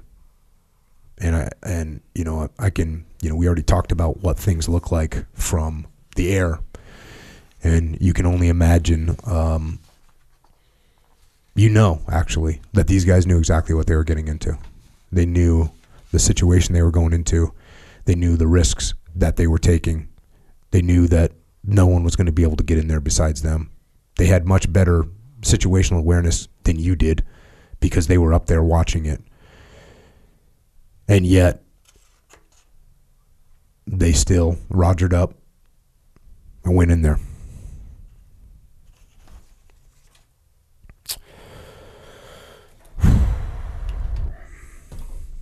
Um, It's the most selfless act I've ever, certainly ever witnessed. Probably the m- most selfless act I ever heard of, because it's a little bit different to be told to go in versus you know the way it went down. I mean, as I understand it, of course, I'm on the ground, so I don't I don't know. I don't, didn't hear this personally, but as I understand it, you know, I mean, Garrison himself said, "No, you're not going in." And then they finally got directly on the radio and said, "Hey, look, sir, if you don't let us in, these guys are gone." And after two or three different conversations like that, he said, "All right, put them in." And uh, you know, I, I, I just you know, you think about if that was you. When I, I don't mean you, but Mhm. in just in general terms, would you be that committed to your comrades to to go into that situation? I don't think you can ever say you, you would or you wouldn't, you know. But they did it, and they did it without hesitation. And I think they'd have insisted on it for, you know, the rest of the mission if if if he hadn't finally said yes. And they're absolutely deserving of the Medal of Honor. We just did a uh, a memorial dedication for uh, for Gary Gordon this past fall, actually, in his hometown of Lincoln, Maine. And again, it's another example of when you see the family and you realize, you know, how what an impact losing someone like that has had on that whole town, actually, and, and his family. You you, uh, you understand what these sacrifices really mean. They're just it's it's it's impossible to describe, and uh, and I mean it when I say I wouldn't be here without those two guys. I mean, no question. Mm, There's no doubt about that.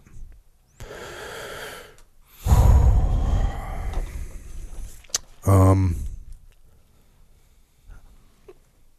going back to the book here, you say suddenly it grew very, very quiet.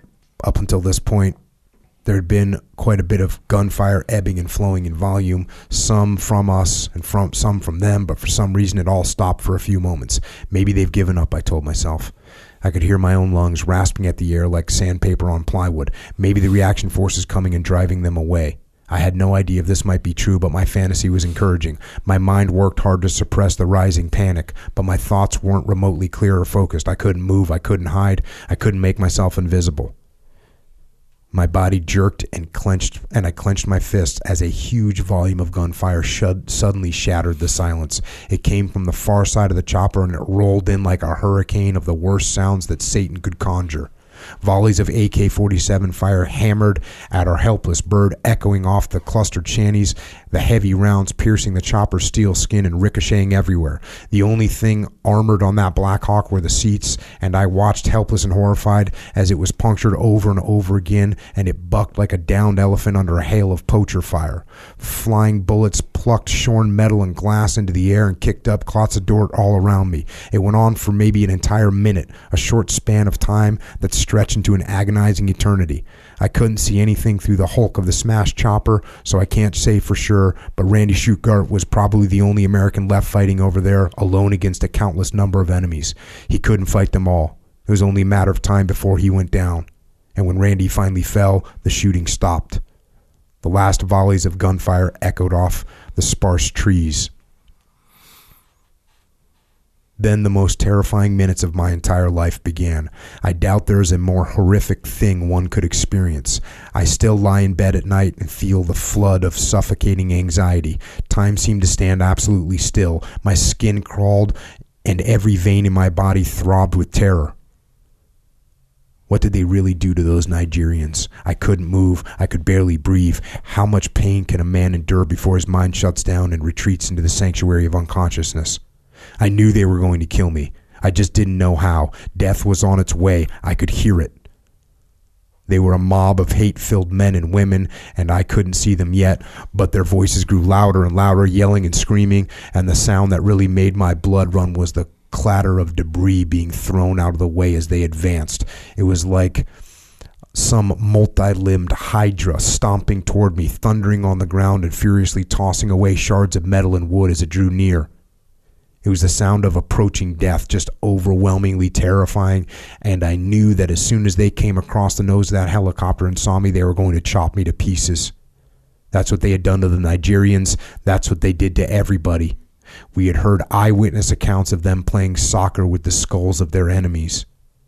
The howling racket of the mob's rage grew louder and louder, and I knew there was absolutely nothing I could do to save myself.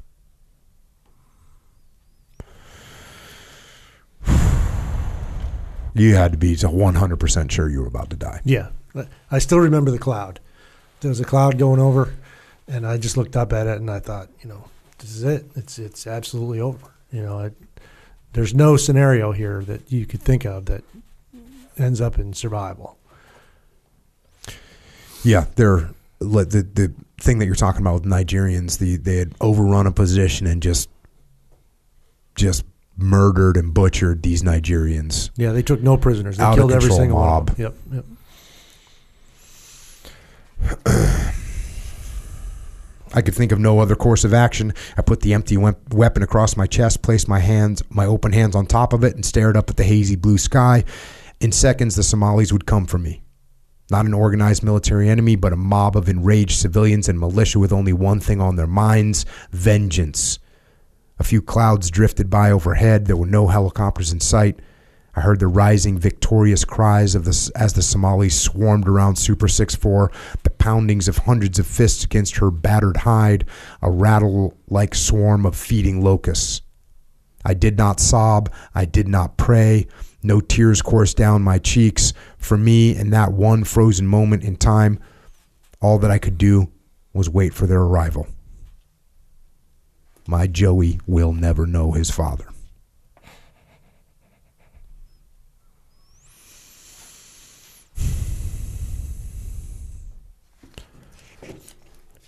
So surprisingly, when they get to you, um, well, they, they, they grab and they start they start beating you. They start uh, assaulting you, but you don't get killed immediately.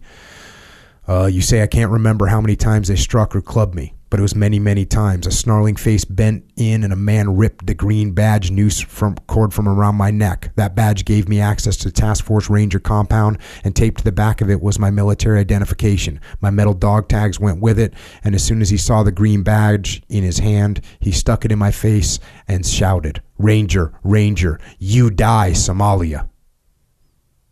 His scream curled my blood, but it shocked me even more that this man could know so much about our security and our procedures. There was nothing on that green badge but a number. I wondered how many of these were now hanging around the necks of our enemies. But I didn't wonder for long because two men began to work on my boots. They barely tore the laces open before bracing their feet in the dirt and twisting and pulling. I watched them tear my left boot off. I closed my eyes when they went for the right. The pain of my broken femur shot up through my shattered spine like a high voltage electrocution. I looked up as a man raised something high above his head. For a second, the sun haloed around the object, and then he swung it down on me like a club. It smashed into my face, breaking my right eye socket and cheekbone.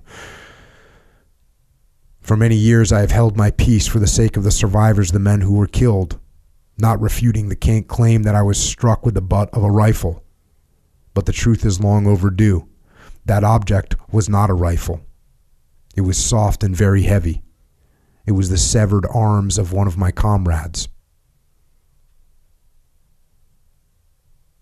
I did not cry out or try to defend myself. My assailant was poised for another blow and obviously preparing to beat me to death, but I stared into his eyes with such hatred and defiance and disgust that he froze, backed away, and dropped his club. Someone fired a shot in the air. It didn't exactly bring things under control, but it must have stilled the bloodlust that was surging through the savage crowd. Someone threw a handful of dirt in my eyes and mouth.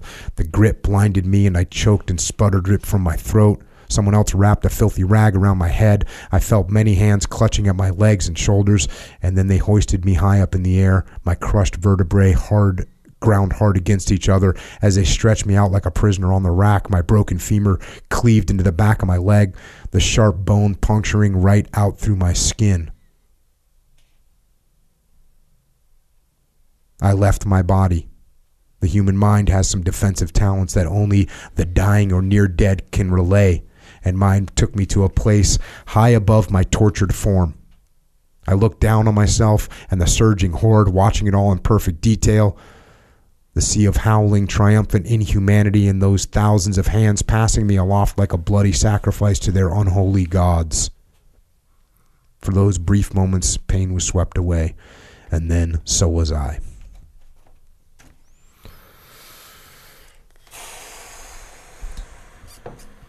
So now you know I haven't read this in a long time. Yeah. Man.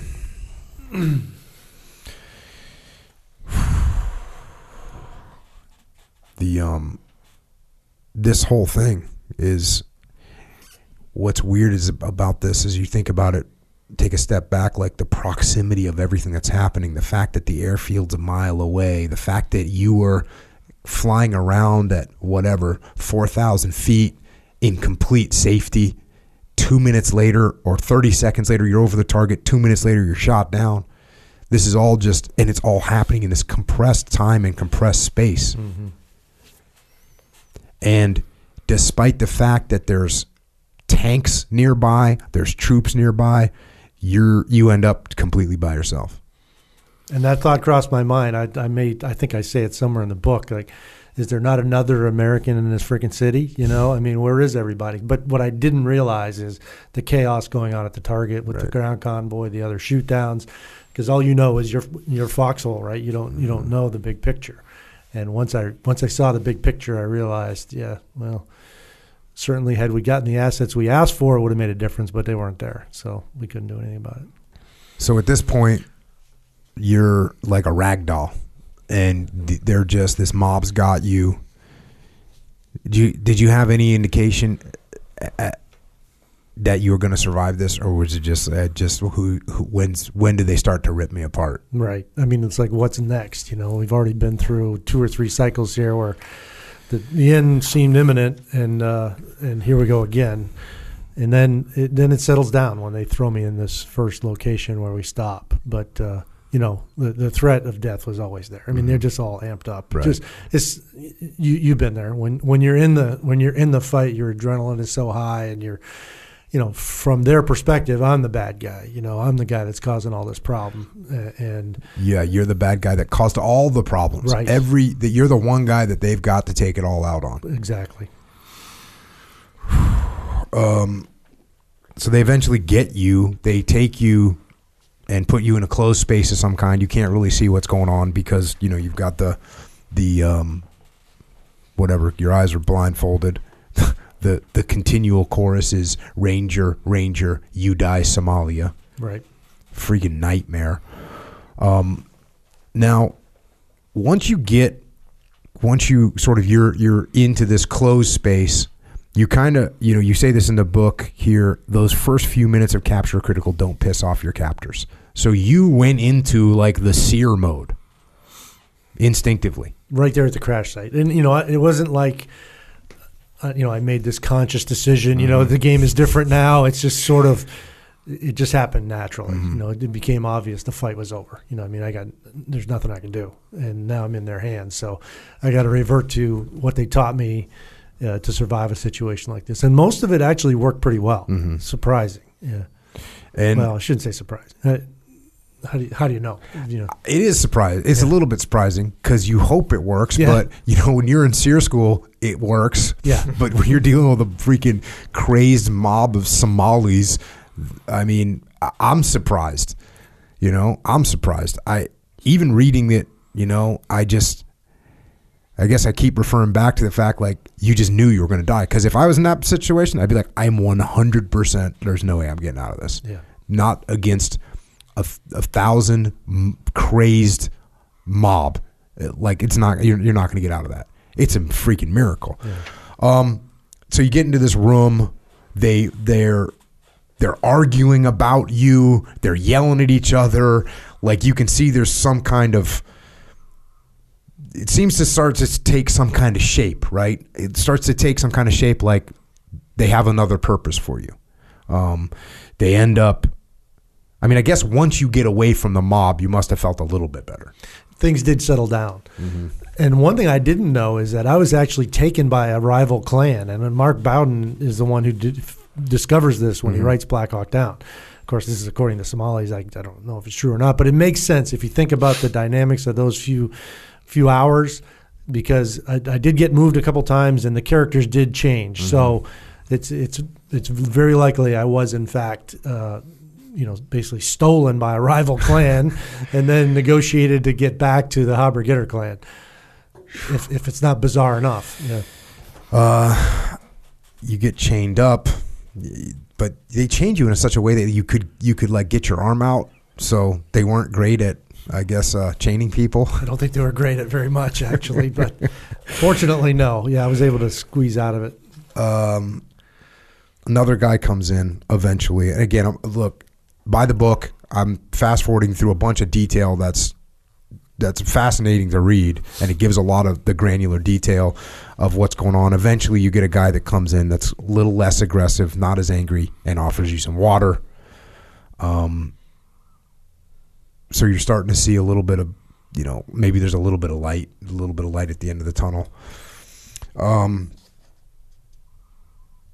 this happened. Suddenly, my captors outside were engaged in a battle. I could hear rounds being fired from the other side of the wall and yelling and chaos grew to a fevered pitch. Bright flashes from their spitting gun barrels pierced through the ventilation holes above my head and lit up my cell like a lightning storm. I could feel the mighty, the might of the U.S. Army approaching my door. It would all be over in a few minutes. And for the very first time that day, I prayed. I prayed to God to spare me and spare the lives of my comrades. I prayed for just a bit more of the mercy that had kept me alive until this moment. I had been a casual ca- Catholic before, but I would become a faithful servant forever if I could just have three more minutes of protection until I was on board a Night Stalker helo and we were all flying off to freedom. Unfortunately, that was just another yeah, another firefight going on out I there. think it was the ground convoy actually passing by close to me. That's the only thing I can come up because I could hear what I think were 40 millimeter rounds actually mm-hmm. flying through the air, and then you know pretty sizable explosions when those things hit, and and it you know is marching toward me, and then it gets a fever pitch, and then it starts to fade. And and that's all. That's the only thing I can come up with is that I was actually fairly close to where the ground convoy or a ground convoy. Think you know because there was a couple of different efforts involved there in, in getting to the target site on the ground, and uh, just kind of demoralizing when it just starts to fade away into the distance. and you'd been shot. Where you got shot in the arm? I did. Yep, it was superficial. Superficial. Yeah. like all this shooting is going on. I mean, Yeah. even when they were shooting up your bird that was on the ground, like it's a miracle you didn't get shot just by stray rounds. Right. And that was a deflection. Actually, it didn't hit me directly. It went off the floor and ended up in my left arm. Um, finally, you meet this guy. This guy comes in. His name is. He says, "My name is Mohammed Gate." He offers you a smoke. Now, what's the deal with Mohammed Gate? So he was probably the most sophisticated character that I dealt with. He was basically trying to uh, convince me that you know the Somalis were the victims in all this, and and General Aidid was a righteous man, and he I, I think I put in there that he was telling me bedtime stories. You know, he he was because if you go back in history, you could see how that version of the story, from some perspectives, could be believable. I mean where things go south on Aidid is when he starts stealing all the food that's there from the relief organizations. Mm-hmm. You know, that's where he kind of loses my vote. But before then, you know, le- leading the the overthrow of what was described as a pretty difficult prior government, mm-hmm. he's a hero. And this is what Mohammed Gate is telling me about. He's mm-hmm. telling me about the history of Somalia and how he's a great man. He led his people to freedom, and we really got this all wrong. You know, we're chasing the wrong guy, right? So, uh, and, and again, having gone to survival school and understanding that this is something you might encounter and probably will, certainly in a long-term situation, uh, I had my guard up. You know, but the reality is, and, and, and I am no expert on captivity. There's people that spent a lot longer in captivity than I did. But over time, if you repeat a story often enough, it, it starts to creep into your, your mind, and, and I think it gains credibility over time through repetition. So it's a long practice uh, technique, and I wasn't there long enough for it to, to, to work, but I'm sure they would have tried to do that because for them, getting an American to say, "Hey, this guy is really, you know, we shouldn't be chasing him. This is this is all wrong." That's like gold. Huge. I mean, yeah, that's worth a, a, a fleet of uh, of jet fighters to them. You know, so that's what they're after. Uh, fast forward a little bit, you end up, you know, you you you it gets dark, you go to sleep, you wake up, um, and and you start going into your your first kind of day um, of captivity here. He says, "How are you, Ranger?" I was not a ranger, but I didn't bother to correct him. I formed the recognizable symbol for OK with my fingers. Your friends, he began, and then paused like a surgeon emerging from the operating room with bad news. You are the only one. I waited for the rest of it, hoping that he meant I was the only one captured. Gate came up with a pack of cigarettes and offered me one. I heard the voice of one of my instructors from SERE School, Survival, Evasion, Resistance, and Escape. You don't have to be subservient to your captors, but you do but you do have to be cordial. Politeness is a tactic, not a surrender. No, thank you were the first words of my day. And and he goes on to say, I'm sorry, but it's only you. Your friends are not living. We thought maybe one alive under your helicopter had run away by night, but that is not true. You know, he continued, many Somalis very angry with the UN and Americans. Many, many Somalis die in this fighting. Our women, they are the most angry. They are also the most cruel.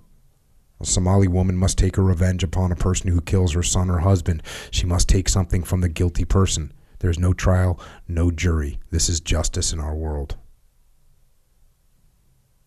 So again, this guy's educating you on on on what's happening.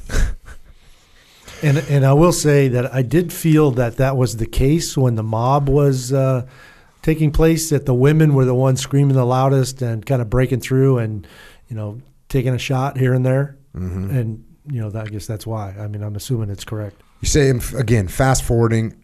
Um, at this point, a new character entered the drama. He was preceded by four bodyguards, and as he swept into the room, the other Somalis, Gate included, retreated a bit and nearly bowed with respect. He was middle aged, wore a pencil thin mustache, and the wide fringe of hair surrounding his bald head looked freshly cut. His colorful short sleeve shirt spotted pastel palm fronds, and his beige trousers were crisp and clean. He reminded me of a Miami Beach tourist. He seemed well educated, and his mannered English was delivered in soft tones.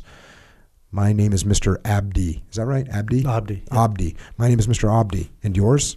It was clear that this man held some kind of higher position, well above the tactical lever level. It was time for me to give up one of the big four name, rank, service number, and date of birth. Durant, Michael J. Durant. Is there anything you need, Mr. Durant? I need a doctor. Yes, I can see that, Abdi said. The Somalis surrounding him to be li- seemed to be listening very carefully, trying to understand his nearly whispered English. And is there anything else? I need to be set free. of course, he nodded, as if expecting me to say that very thing. We will provide you with medical attention, and I will make sure you are treated as well as possible. So, what's the deal with this guy? Yeah, Abdi. I don't know where he was in the food chain, but it's pretty high up. And uh, he, uh, you know, the Somalis at this point, I don't know, maybe this might be a little early for them to reach this conclusion, but but this didn't play well for them. The things that they did with uh, with with the bodies of uh, of the my comrades from Crash Site Two that made it into the media, and just the perception that you know the U.S. in the end was really there to try to help them. I mean, you know, put everything else aside, put you know the the, the specifics of that battle to the side. The mission was to help the freaking Somali people, and in return. They're killing us and dragging our remains through the streets. I mean, that doesn't play well in, anywhere. So I think he realizes this and Aidid realizes this and they, they got to do some damage control. So they're not going to be perhaps as uh, as hostile toward me as they might have otherwise because they don't want to be foreseen foreseen as uh, seen as the uh, the savages. I'll use that word. Right. You know that that in some cases they were they acted like. Yeah. I mean, there's just no question about it. Yeah. Uh, one of the one of the I guess most critical points, most painful points for you was uh, when they show up with a video camera, and you kind of talk about in the book, you know, your your knowledge and recollection of those type of situations occurring in Vietnam, in the Gulf War, in Iraq, and you kind of know it's coming that you're gonna get you're gonna get this uh, propaganda opportunity for them. Um, I'm going to go to the book here. There was a man with a video camera on his shoulder and two more with tripods, batteries, and floodlights. Why you come to Somalia? Why you kill innocent? Will you answer these questions? And they're they're interrogating you in this methodology. They go on and on. questions began again. In those next few moments, I would utter responses that would change the rest of my life. Why you come to Somalia? I'm a soldier, I said in flat, expressionless tone. I do as I'm told. and again, that's kind of like a standard SERE answer. Hey, I'm just doing what I'm told. Why you kill innocent people? I glanced at my interrogator, then back at the camera so that at least someone out there could see I was responding against my will. Innocent people being killed is not good, I said. Someone snapped his fingers. They turned the camera off and shut down the lights. It was over. They had what they wanted. Within minutes, the room had been cleared of everyone, and I slumped down on my back. I lay there reviewing every second of it in my mind and decided that I'd done all right.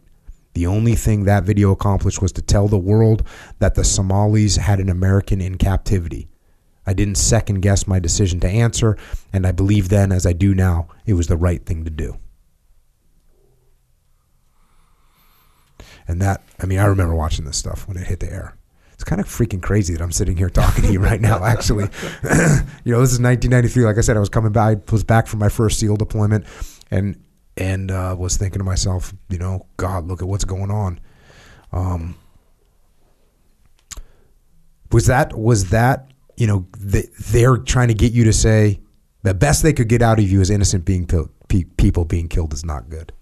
That's like the best propaganda they could get out of you. So I don't think they knew what I said. I don't think they completely understood it. I think they just thought, "Oh, okay, we got it." You know, because if you analyze it, I mean, it's Yeah. it's worthless It's- for yeah, them. Yeah, and and again, the the the credit there goes to the to the training. You know, uh, without the training, I don't know what I'd do. Probably revert to the big four, but you know, it was proven in Vietnam that doesn't work, It- and and you got to have some guidelines to go by beyond that. And uh, you know, I was fortunate that I had gone to the training and, and knew knew kind of how to handle it. Yeah, you have a great sentence. I won't read it, but as they started interrogating you, you started using, you know, Eng- like big words, you know, multi-syllabic words that they just couldn't understand. It's it's a freaking classic sentence. Uh, that's the kind of thing that you learn in, you know, in SERE school. Right. Hey, talk to them in a language that's elevated above what they actually know. So, um, you end up with that again. It's kind of crazy that I was sitting there watching that as a young SEAL, um, you know, clenching my fist, saying, "How can we? How can I help? How? What could I do?" It had that effect on a lot of people, and I think part sure. of it is it came out of nowhere. I mean, no, nobody thought anything like that was going to happen in Somalia. Mm-hmm. I mean, this was a relief operation, and all of a sudden, we're going from handing out bags of food to this. You know, I mean, it just it was it had a shock and awe effect, I think, and you know, and and everyone's reaction was pretty much the same. Mm-hmm. You know, we need to go in there and just devastate this place because this is just you can't treat Americans this way, and uh, it, it motivated a lot of people. um, you end up in another. You get transported again. They take you to another spot. Uh, you say, I looked around at my new digs, now flooded in the early daylight because this is now several days in. The door was closed to fix with a cheap lock like the one in my previous cell. One of the window shutters was open. I could see another building not three feet away. There were no birds chirping, and I could hear more street traffic. I concluded we had moved to a more densely populated part of the city. Now you got another guy that is in the scene now, Firimbi. Am I saying that right? Yep. Firimbi? Yep. What's the deal with this guy? So he's kind of a big, goofy guy. Actually, uh, he was uh, he was assigned the responsibility to uh, make sure that I stayed alive. Basically, that was his, and that another clan didn't get me.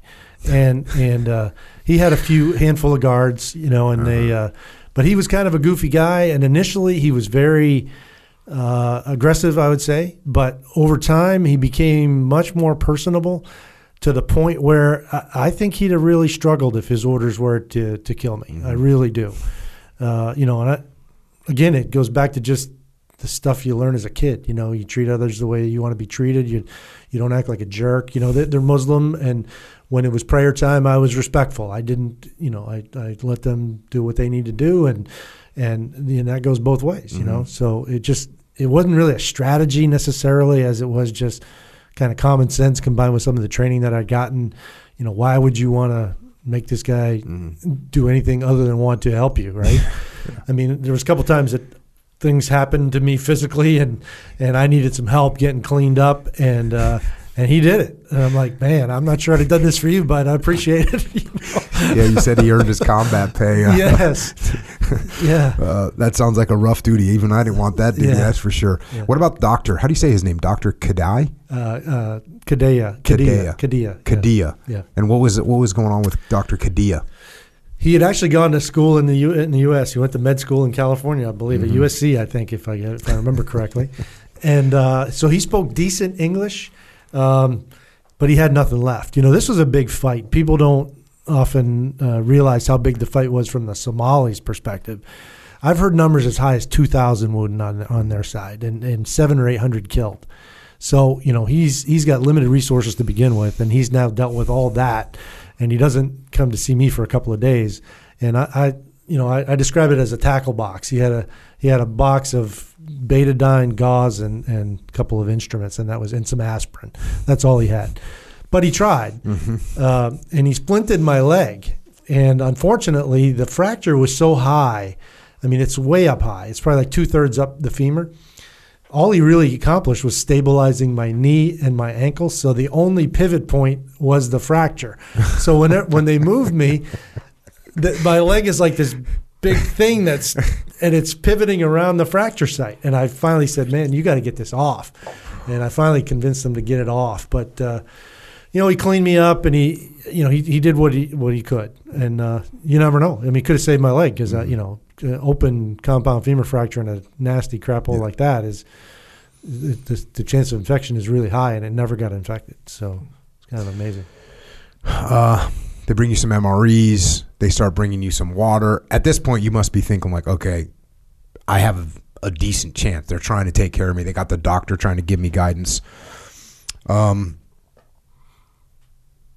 here we get another character rolls in, and again, get the book because you get to get a better introduction. I'm just kind of hitting the wave tops of these things. General Aidid's Minister of Eter- of Internal Affairs. He tells you, uh, Your face has already been televised around the world, he continued almost with pride. Everyone knows that you are a prisoner. Inshallah, you will see your family again. Perhaps you would like a radio. Yes, I nodded graciously. A radio would be fantastic. So, is that your first recognition?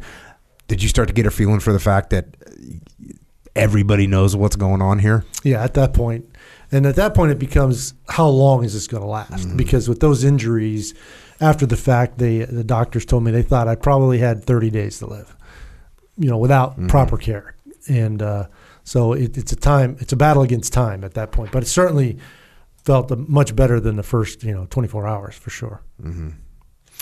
You got a section in here that I think is just good to read because it's good lessons learned for life. You say, It was my fourth day as a prisoner of war in Somalia. I knew I couldn't deal with captivity in terms of years, but I had to mentally prepare, prepare myself for a long haul. So as I started crumbling, stared at this crumbling ce- ceiling of Hotel Nowhere and listened to the furious buzzing of the black flies, I told myself that I would survive just one day at a time. I would not imagine my captivity as years of tortured waiting because if I really believed that, I would probably die. My mind could not accept being in prison for that long, and those kind of things, those kind of thoughts would break me. Like any major challenge in life, you have to take it in bits and pieces. You don't try and tackle the whole thing at once. I remembered how I reacted at the crash site when it was overrun and I had focused on surviving for just five minutes and then making it through the next five. And so, as day four dawned and I ventured further into the black tunnel of captivity, I needed a limited point of reference, or that darkness would just overwhelm me. You just need to make it to tomorrow, I t- told myself.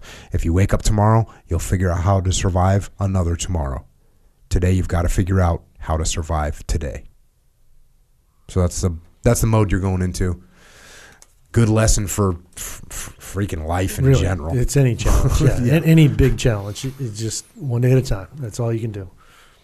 Um, eventually, uh, Abdi shows up in, again, and you're going to get a visit from the Red Cross. Red Cross, uh, and you get this radio that's working. Um, uh, once you're on the radio, you start hearing the reports, and that was that had to be that had to be crazy. It is. It is crazy. I mean, you, like they're playing music. I mean, that, there's requests for me because they found out that I had the radio. Yeah. So Yeah. now, now guys in Task Force Ranger are requesting songs, and and Donovan requested uh, "Whoops, there it is" or something like that. Uh, you have um, yeah, they're they're given a report before you get to the radio request. They're given reports of what's going on. This is sort of your first indication. You know, you hear this report on BBC on Sunday, October third, around four p.m.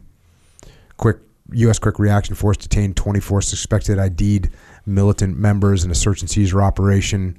We believe several key militia members were among them. Three of the 24 detainees died of wounds reserved, received during the operation. One detainee is being treated. Key militia members we have detained were not among those who died or wounded. As the and then he goes into this as the operation was in progress, two U.S. Army Black Hawk helicopters were lost due to ground fire. During this time, the troops evacuating the detainees came under fire and returned fire. About 70 Rangers surrounded one downed helicopter at dusk. They formed a perimeter to protect the wounded members of the crew while awaiting a medical evacuation, and they too came under fire. A task force was organized consisting of two U.S. Army infantry companies, 24 Malaysian armored personnel carriers, four Pakistani tanks, two Pakistani armored personnel carriers, a Ranger platoon, and a company of armored Humvees. The task force reached the down aircraft at 2:30 Monday morning and evacuated the soldiers. I realized that I had been in a furious battle. That had been the furious battle I'd witnessed on my first night of captivity.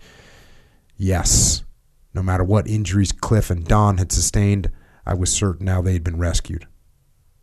And then the report continues regrettably, there were a number of U.S. casualties in these engagements. As the Pentagon has already released, five U.S. soldiers have died. In addition, a number have been wounded. It wasn't good news. The major's tone was cautious, and I knew that his announcement of casualty figures was preliminary. I had no doubt that the numbers of our dead and wounded would increase. So, you're hearing all these reports of of what had unfolded, um, and you're like you said earlier, you're an eternal optimist, and to you, you hear these reports and you're painting them in the best possible light. right. Uh, Yeah. what about the Black Hawk flying overhead with playing ACDC? what was that all about? Well, it, it is somewhat sensitive. There was uh, uh, there was a method to the madness. It wasn't just to make me feel better. Um, and I guess we'll leave it at that. Got and then uh, Dan uh, Dan Jollota, who's a real good friend of mine, just got inducted in the uh, Army Aviation Hall of Fame actually just recently. Was flying, uh, not flying, but it, it recorded his voice, and he's calling to me from the sky, Mike, we won't leave you behind. I and, and I just gotta chill up my spine. I mean, I still do, just thinking about that moment because you you know you're not gonna be left behind. I mean, you know that you know the unit you're with is the unit that's gonna get called upon to rescue people in situations like me, and you know what they can do. So it's just a matter of time. But to hear your friend calling you from the sky, just incredibly powerful. Um, you end up getting that Red Cross visit. This is like a, how do you describe incredible angel of mercy is what you see this woman as Suzanne Hofstetter from the Red Cross, and she's there to kind of check on you.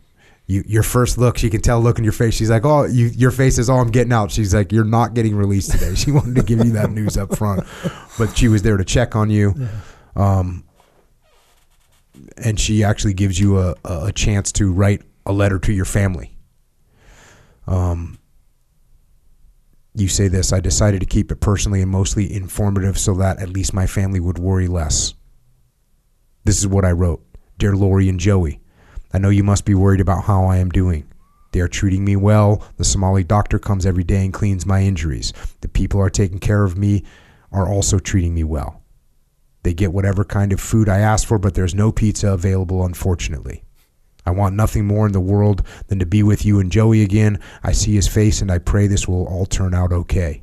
Please tell everyone else in the family that I hear their prayers and things will work out okay. Nothing else matters more to me than to see my family again. I think I will. I really do. You stay positive and be strong and give Joey more hugs and kisses for his dad that misses him so. I broke my leg, compound fracture right femur, and injured my back in the crash. I think my nose is broken, but it does not hurt. I have a superficial gunshot wound in my left arm. The leg and back are the only real problems, but as I said, the medical care has been very good. I hope to see you soon, and I pray for the others who are missing Ray, Bill, Tommy, and anyone else. I love you. I signed with my full signature, Michael Durant, a particular scribble that would assure anyone reading the letter that I had in fact written it. When I was done, I was in tears. To think that this document would soon be in the hands of my family was just overwhelming.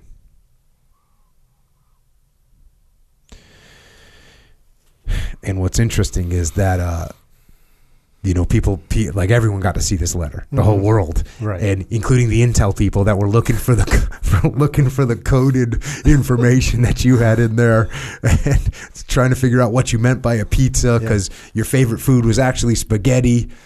and Oh. there um, was a spaghetti factory in Mogadishu. Oh. So yeah, they went down a lot of rabbit holes. They took down every Domino's in the city. Those are some motivated friends, man. Um, and then you, add, so Suzanne, the Red, Red Cross girl, ends up going back to task force and debriefing them, and she she gives them information. And one of the information, as you mentioned earlier, was that you had a radio. And so, so now, now these guys, everyone knows that you're actually listening to the radio, and they start freaking set, sending songs to you and whatnot. Yeah. Just uh, again, You can't make this stuff up. yeah, it's crazy to even Yeah. think about. Yeah. Um, you know, you get thunderstruck. Uh, you end up with uh, Willie Nelson and Meatloaf, and these guys are just said, you know, they're dedicated to you. Yeah. They play "Rooster" by Alice in Chains, which again, I was when I was on my first deployment overseas. You know, that Alice in Chains album was so big, and that song was obviously so big to anybody in the military. And here you are, freaking actually living out Yeah. the rooster the scenario Yeah, yourself. yeah. They sent me a, a, a signed copy of the CD and a note after the fact. By No way. way. Yeah. Oh, that's epic. Um, on my seventh day as prisoner of war, I found religion. It's often been said that there are no atheists in foxholes, meaning that even a non believer will begin to pray when faced with his own mortality. But I had never been given, but I'd never been a Catholic of convenience who only prayed when times were tough. Admittedly, as a boy, I attended church regularly with my family. While as an adult and full time Army helicopter pilot, I'd allowed that tradition to lapse. Yet my absence from the pews hadn't broken my bond with the Lord. At times, I would offer my Sunday prayers from the cockpit or say a silent grace over an MRE between missions or ask a chaplain for a quick blessing as I ran to my helo. It didn't require the threat of death for me to recall the sacraments. So when I say I found religion, I meant it literally. So in this red box, you end up getting a box from the Red Cross. Mm-hmm. They got a razor and they got toothbrush and toothpaste and a writing tablet and pens. They a fresh roll of toilet paper, which for those people that haven't been in the field or experienced life without toilet paper, this is a big deal. uh, some playing cards, and then uh, you say the very last item was a U.S. Army Bible, about the size of a small paperback. Its cover and binding in desert camouflage colors. It was then that I realized some of these items had come directly from Task Force Ranger. Of course, then you do the same thing that they did, which you start thinking, "There's got to be some kind of a weapon here, some kind of a radio." Where I'm gonna, this is how I'm gonna get out. Where's the file, Yes. so I can file through some bars. Um, then you start taking notes inside. You start taking notes inside the, the you know the blank spaces inside the Bible. You still have that? I do. I should have brought it. I have to come back. Uh, and again, we talk about how much of this story is crazy. This part, my wife spoke to me at dawn. I had woken up and turned on the radio, hoping to hear some more encouraging news and maybe some rock and roll to start the day off right. My pains from my leg and back, which didn't seem to keep me awake at night, gathered force the minute I opened my eyes. I lay there with my eyes closed, the radio tight to my ear, hardly taking in the voice of AFN's female DJ until she started talking about me. On Friday, the Red Cross delivered a letter to Durant's wife in the United States. She chose to answer him on camera on CNN in hopes that her husband would hear her reply. My eyes snapped open and I blinked hard, thinking I might still be asleep and dreaming. But no, it was Lori's voice, her light southern accent, clear as a bell, and I listened. And as I listened, the emotions flowed through my veins and thudded in my chest. And she said, I'm making this statement in hopes that it will reach my husband. I want him to know that Joey and I are doing well. I received your letter from the Red Cross, Mike. I was very happy to hear that you are okay and that you are being treated well. Clay and the rest of your family are taking great care of us. Everyone is praying for you. I know you can hear my prayers and the prayers of your brothers. As she took a breath, my own breathing was quick and shallow, my ears burning as I listened with every pore. Everything with the new house is moving along fine. We'll be living in our dream home soon. I hope they're taking care of you and feeding you right. I'll have a big pizza waiting for you soon. Joey is waiting for you to get back before he starts walking. He wants his father to see his first steps. Take care of yourself. Don't worry about us. We'll be fine. And remember, babe, as you've always told me, NSDQ, Night Stalkers don't quit. Take care of yourself. I love you very much with all my heart. The DJ cut back when Lori was done, but compared to my wife's voice, her drone sounded cold and lifeless.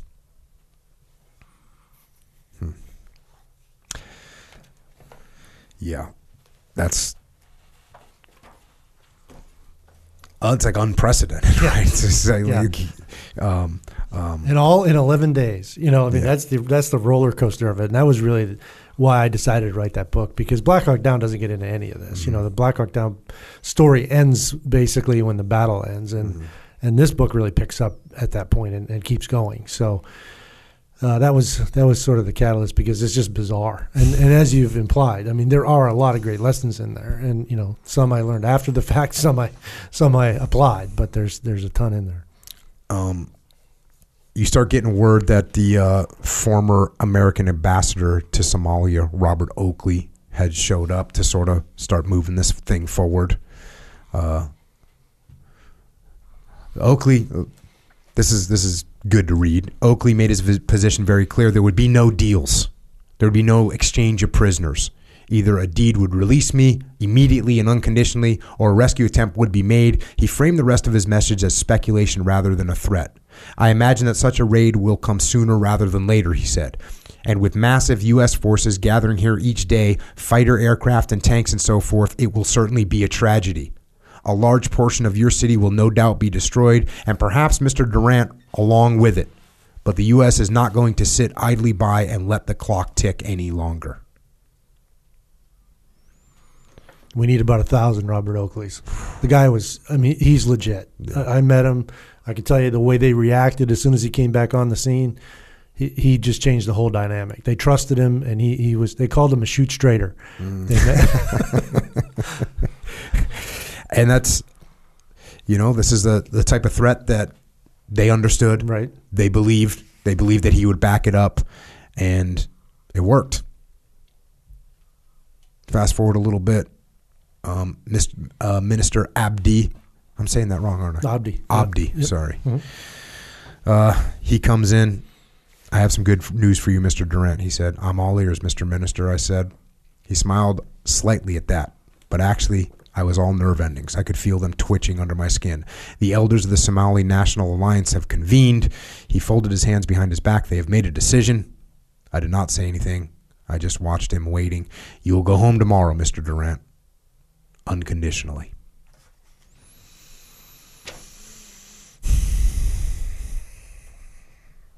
Next day, October 14th. Today is the day. That was the entry I wrote in my Bible that morning. So that's it. you find out that you're going home. Um, it's it's a little bit anticlimactic because it's almost surprised. it surprised the guards when they when they found you.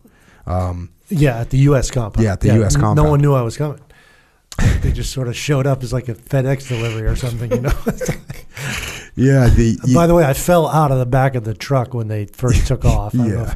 so it- it's a little bit of the Keystone Cops here too, but Yeah, you know, you talk about that. They load you in a van as they the, the the you were too big to fit in the van and close the doors, so they just leave the doors open and then they start pulling away and you start flying out the back and they grab hold of you as you're falling.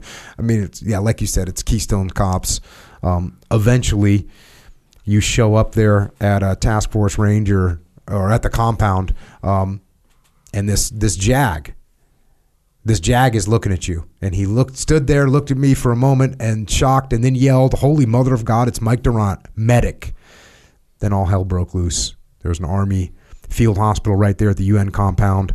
Medics and nurses and doctors charged across the tarmac as un soldiers pulled me out of the van. A gurney appeared and they set me on the litter.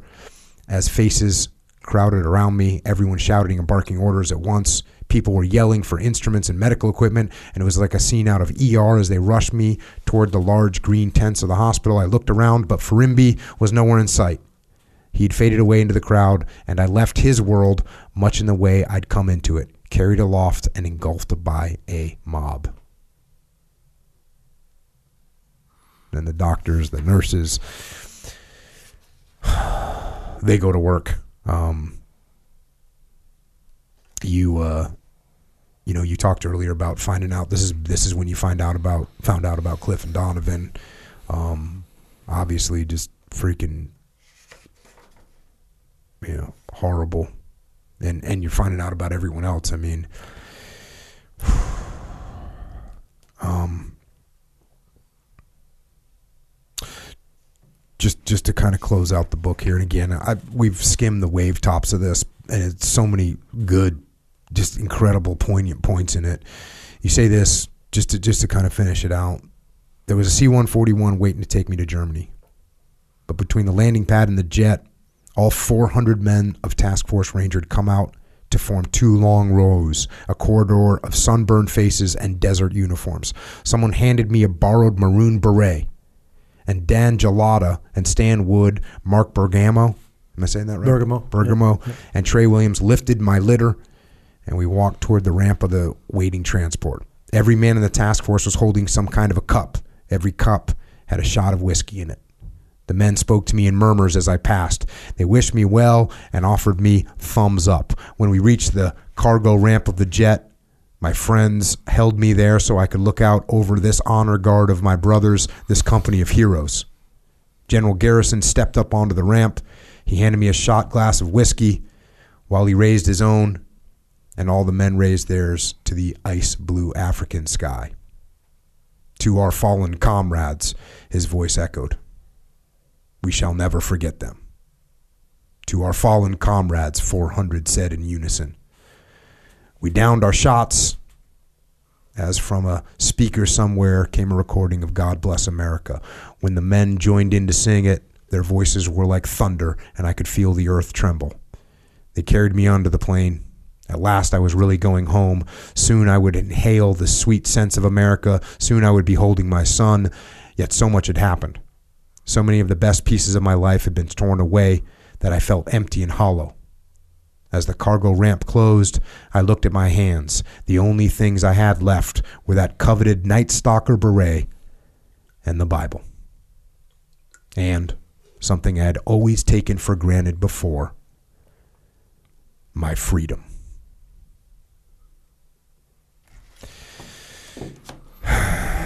Um, so you, you you go into some of this in the book as well. Uh, what happens after that? Uh, you know, there's a there's a, that's a whole nother there's a whole nother dynamic that takes place. You know, you're getting back to America. You got to get surgeries. You're getting, I mean, you had to be one of the most popular human beings in the world at that point. Certainly amongst military personnel and government people, and you know they some of them want to get their picture taken with you so they can post or whatever, write about it or have it in the newspaper or whatever you do back in the 90s. I guess you don't post it. Stone tablets. yeah. Uh, you enter into, you know, starting to get surgeries. I mean, your femur must have been all jacked up at this point. Yeah, so it it actually uh, the muscles shrink, so it had a seven centimeter overlap from the shrinkage. So they had to put me in traction, which they did in Germany, and I actually flew from Germany to the U.S. in traction, and they didn't set the femur till I got back to Fort Campbell. So it had been when it was all said and done, close to a month before they actually set it, and uh, it's interesting that your bones get really sticky if they've been broken like that for a while. So they it actually doesn't create a, a, significant problem. I mean, you can wait that long to set it. I was I was shocked, but uh, you know, in terms of recovery on that, it's like nothing ever happened to it. Mm-hmm. I mean, it's uh, the only thing they kind of mess up sometimes is they don't get the angle right, or oh. they, know that it's rotated slightly, but. I guess my, my doctor had a, a protractor or something. I don't know. He got it right. Lined it up, yeah. and then your goal at that point came became to get back in the seat, get right. back and become become a fully qualified pilot again for for the Night Stalkers. How long did that take? It took uh, a little over a year because uh, you know the, the femur rod stayed in for a full year, and then they had to take it out, and then I had to prove after that that I should be able to get back in the cockpit. And the nice thing was. Things had started to change about that time frame where, where the military recognized the investment they have in soldiers, sailors, airmen, marines, and unlike previous generations where I would have been just, hey, you know, thanks for your service and and and sent home. You know, that's why you have. It was the beginning of this thought process where limb or no limb, you want to stay in, we'll find a way to make it happen. And and I was sort of, it was happening right in real time as so I got a lot of help and support in trying to stay in and, and get back on flight status. And and you uh ran the Marine Corps Marathon. Had you run it before? I did. Is that I like a normal thing for you? Uh, I've only done two. I did one before. One before and one after. One after, and I, I ran faster after. By the way, so that, that, that, was that's because they're going to take away my flight pay. So I had to uh, I had to get moving. You know, but uh, that was the, you know, my part of the battle is is convincing the army. Hey, look, I just ran 26 miles faster than I could before this all happened. I should be allowed to fly, and uh, I got a waiver, and I, I got back in the cockpit. And and did you like take a what what what was your rank or what were you doing? What did you take like a platoon and go? Uh, there were there was like six of us that went. Yeah, we uh, we all uh, kind of did it in honor of uh, you know the, the, guys that couldn't be there with us because mm-hmm. uh, Cliff Cliff Wolcott had run it the first time. I don't think Donovan ran it, but anyway, we had all you know we weren't like elite runners or anything, but we did races right. together, so we kind of did it for them. Uh, so you end up just going back into full flight status at the 160th. Well, there was kind of a handshake done that I really didn't need to be operational again. I mean, my back they never did anything to it; it's mm. still deformed. Right. So uh, you know, I can't I can't spend three hours in the seat. Got it. But the the leadership recognized that it you know it was sort of a moral victory for all of us if I got back on flight status and and so I, I basically became a staff officer. I mm-hmm. still flew, but mm-hmm. not operational. Got it. Yeah. Uh, when we when we fast forward a little bit, 1999, the book Black Hawk Down comes out. Like, how does that impact your your life, your world, or was that was the was the biggest, uh, let's say, blip on the publicity radar when you got home? For me, the biggest blip was when I got home. Mm-hmm when we found out that Black Hawk Down was being because it first came out as a series of articles in the Philadelphia Inquirer. Mm-hmm. That's that was the original documentation that led to the book, and you know the the paper was okay because everybody was like, oh, okay, it's just a newspaper. It's got limited distribution. It's not going to get that much attention. But when when it started to turn into a book, scared the crap out of all of us actually because you know you don't know what they're going to yeah. do with it. They could just turn into a ridiculously stupid story or something highly critical or inaccurate or whatever. But in the end, it turns out okay. So I, you know we were all now the ground. I know some of the ground guys don't like it a whole lot. You know, I wasn't there on the ground. I mm-hmm. can't speak to it. I don't know. But from an error perspective, it's accurate enough. Yeah, it's so it's very difficult. Um, you know, I got a a friend of mine that was in SOG in Vietnam. His name is John Stryker Meyer, and he has his own podcast that he does now called the SOGcast, and he just just has guys from Saigon from Vietnam, and those guys, like two of those guys that were on the same mission, will tell different different circumstances of how they saw it go down, and they're not. Neither one of them's wrong. They just saw it from a different perspective and or remembered a different way. So I can't even imagine trying to piece together the perspective of however many guys were on the ground in the battle that day and have it have every person be satisfied with what was said. That's a, a very tall task. And and you know what? I, I'm not saying that's wrong. I'm saying you know, a reporter could be on the ground with you and me entering a building and could report what exactly what he saw and you might think it was the worst story ever and I might think it's great. Yeah. And and we would both be right because Right. you know, he could miss so that's a, a very big challenge but yeah, I mean obviously all of us in the special operations community read that book you know when it came out and tried to get the lessons learned and and definitely thought that it was uh, you know I mean I thought it was a, a great book and um, but again I wasn't there No, I think he did a good job. He put a lot into it. He did a lot of research, and I think his intent was to tell it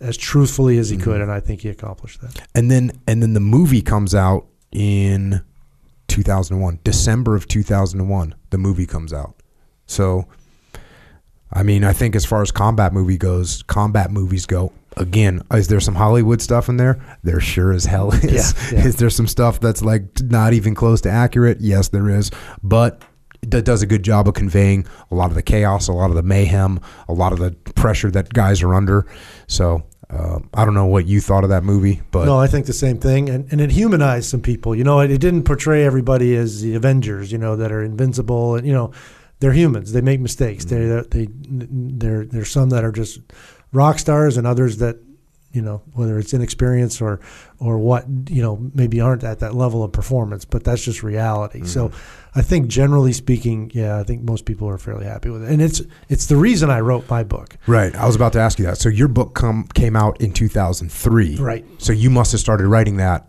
after those those book or was it the movie or the book that made you write? It was the movie. I mean, I went to see the movie, and I, I didn't go right away because I wasn't sure. I mean, what's this Mm-hmm. going to feel like? You know, I'm going to watch my friends essentially die on Mm-hmm. on screen. It actually seemed fake to me because they're actors, so Mm-hmm. it didn't have the emotional impact that I thought it might have uh, for me. And once it was over, though, because like I said, the, you know, Black Hawk Down, the the the credits are rolling, and I'm just basically waking up on my first day in captivity. So I thought there's never been a better time to kind of push this out than now. And you know, writing books in our world is a bit controversial to begin with, right? And and and that's why I hadn't done it yet. But I thought, look, there's been a book, there's been a movie. Actually, there were multiple books, and it's all out there. And you, you know, command, you're the one that let it all out, not me. So I'm just going to tell my part of this story because if I don't tell it, it's never going to get told, because I'm the only one that knows it. And uh, so I, I felt good about doing it at that point in time. You know, from an operational sensitivity perspective, that you know, the stuff is all ten years old. There's nothing there, but it's still, you know, it raises eyebrows here and there when you write a book, and I understand. But I, I still feel to this day that it was the right thing to do. Yeah, it's impossible to write a book, and trust me, I've written plenty of them. It's impossible to write a book and and and say, well, you know, I'm doing this. Uh, I'm I'm humble and I'm doing this because you're right. No matter what you you're writing a book, it's about you. Yeah. And so there's that there's that hypocrisy of doing that, and I certainly like had you know my gut in knots because like you when I joined, like you didn't talk about being in the SEAL teams for damn sure. Uh, one of one of my admiral friends helped me out get through that, and you know he said, "Hey, we're supposed to be quiet professionals, but that doesn't mean silent professionals, and the stories." And lessons learned need to be carried on, and you're doing a good job of that. And I was very thankful to hear that, um, and I think that's accurate. What year did you? What year did you, or what what time? Because you retired in 2001, right? Correct. And what month did you retire in 2001? February. So, okay, well, you know where I'm going with that. So September 11th comes, and you're you're, sitting you're on the bench, and that's how I felt. I Mm-hmm. mean, really. But could could I have gone and flown a you know eighteen hour combat infiltration in Afghanistan? No, I couldn't have done it. I'd have been asking them to drop me off somewhere in the, in the mountains halfway through, you know, because my back, it just, I can't sit that long, Uh-huh. not, not not in those seats. So it it was hard because I knew, you know, the things that have gone on in this way, as you know, you personally experienced in the last 20 years, you, you can't even begin to describe it all. It's just unbelievable Yeah. and uh, I did feel like I was I had missed missed the boat because you know it's our Super Bowl. I, I I don't think people who don't serve in the military really understand why you want to go do that stuff, but it's it's it's your Super Bowl. I mean, this why it's you strive your whole career to get involved in that kind of stuff, and uh, it was tough. But I also knew there was a lot of very capable guys that could do it better than I could. So So once you retired, you went in the corporate world for a bit. I did. Uh, I went to work on a brand new helicopter for the Army. The Army was buying a Comanche, and it was pretty cool. I mean, it's you know fast, stealth, high tech, but it was a train wreck. I mean, you know, we don't do very well with major acquisition programs. We, it's it's when you think about you know. 100 years ago, we could do things with a slide rule or, or whatever, and today we have all this technology and we can't keep anything on track. It's somewhat mind boggling, but uh, that there's a whole uh, list of reasons why that program was was in, in bad shape by the time I got there. But it was a good exposure to getting involved in, in a government program office and how things work and how most of them actually don't work. Uh, you know, and as a taxpayer, pretty frustrating to see what was being spent and what we were getting for it. Yeah, It's it's horrible to see that. It- and during that time, you also wrote another book called just called The Night Stalkers, Right. Which is like more of a historical account of the Night Stalkers. Right. It's just just a select series of missions that were kind of from that same time frame and a little before. And the whole idea there was to sort of articulate that it's it's not just the same unit; it's the same guys. I mean, there are people that have been there, you know, 24 years and have been involved in all these real world ops. And and again, I don't think the average person can even get their head around that. That that you know those individuals contributed so much over such a long period of time. It's just unbelievable. Uh, and it, it did fairly well. It didn't do nearly as well as, as in the company Heroes did. But, uh, you know, I think it gave just some more insight into the DNA of this kind of unit. You know, from an aviation perspective, it's essentially a SEAL team. I mean, it's, you know, it's from a culture sure. and commitment to mission and all that stuff. The mission's different, but the personalities, we don't lift weights nearly as much. But and, we, and we don't have we don't have toys any, anywhere close to as big as your toys or as expensive as your toys. Yeah. Yeah, we But- we always joke about the fact that like our budget is so small compared to you, you know the aviation community because of freaking uh, Blackhawk. What does a Blackhawk cost? Well, the- the special ops configured ones are probably in the 45 range. yeah. So Not, and that's not thousand. So Yeah. I, I had an awesome uh, Huey pilot from Vietnam on, and he was talking about you know those guys were just flying the hot LZs like it wasn't like without a second thought they were rolling in there, and he said something like, "Well, you know, here here I was, you know, 18 years old and flying in, and I got a." Whatever it was, I got like a hundred thousand dollar aircraft. That's all mine. And I said, you know, and we started talking. I said, is that why it's more cautious with the Blackhawks? Because they're so much more expensive. He goes, yeah, I guess they must be more careful. Those things must cost like two hundred and fifty thousand dollars. And I, I didn't, I, I, I knew it was more than that, but I said, I think it's quite a bit more than that, sir. And he said, oh, really? How much? Uh, over a million? I, I forget the conversation, but it was funny. But yeah, for I mean, a normal. I ended up looking it up. A normal Blackhawk, not even a spec spec ops one, is like 20 million, 24 million. So yeah, the prices went up a bit. And and you actually, once you got done, you know, working uh, with that first company, you you founded your own company. I did. There was one other company in between, but it, it, it just got me a little bit more experience in the corporate world. And in 2008, I was working for a publicly traded company, and uh, you know I know you've worked with a lot of different companies, but in terms of culture, the the biggest disconnect for me personally as a former special ops guy is a publicly traded company because it's it's all about the profits. I mean, it, you know, there's good companies out there. Don't get me wrong, but when when you're reporting financials every single day. I mean, we got to the point where we're not doing it quarterly; we're doing Oh, it every really? day. I, I, I'm, are you people insane? I mean, I, mm. I can't do what I'm supposed to be doing for the company if all I'm doing is looking at the numbers.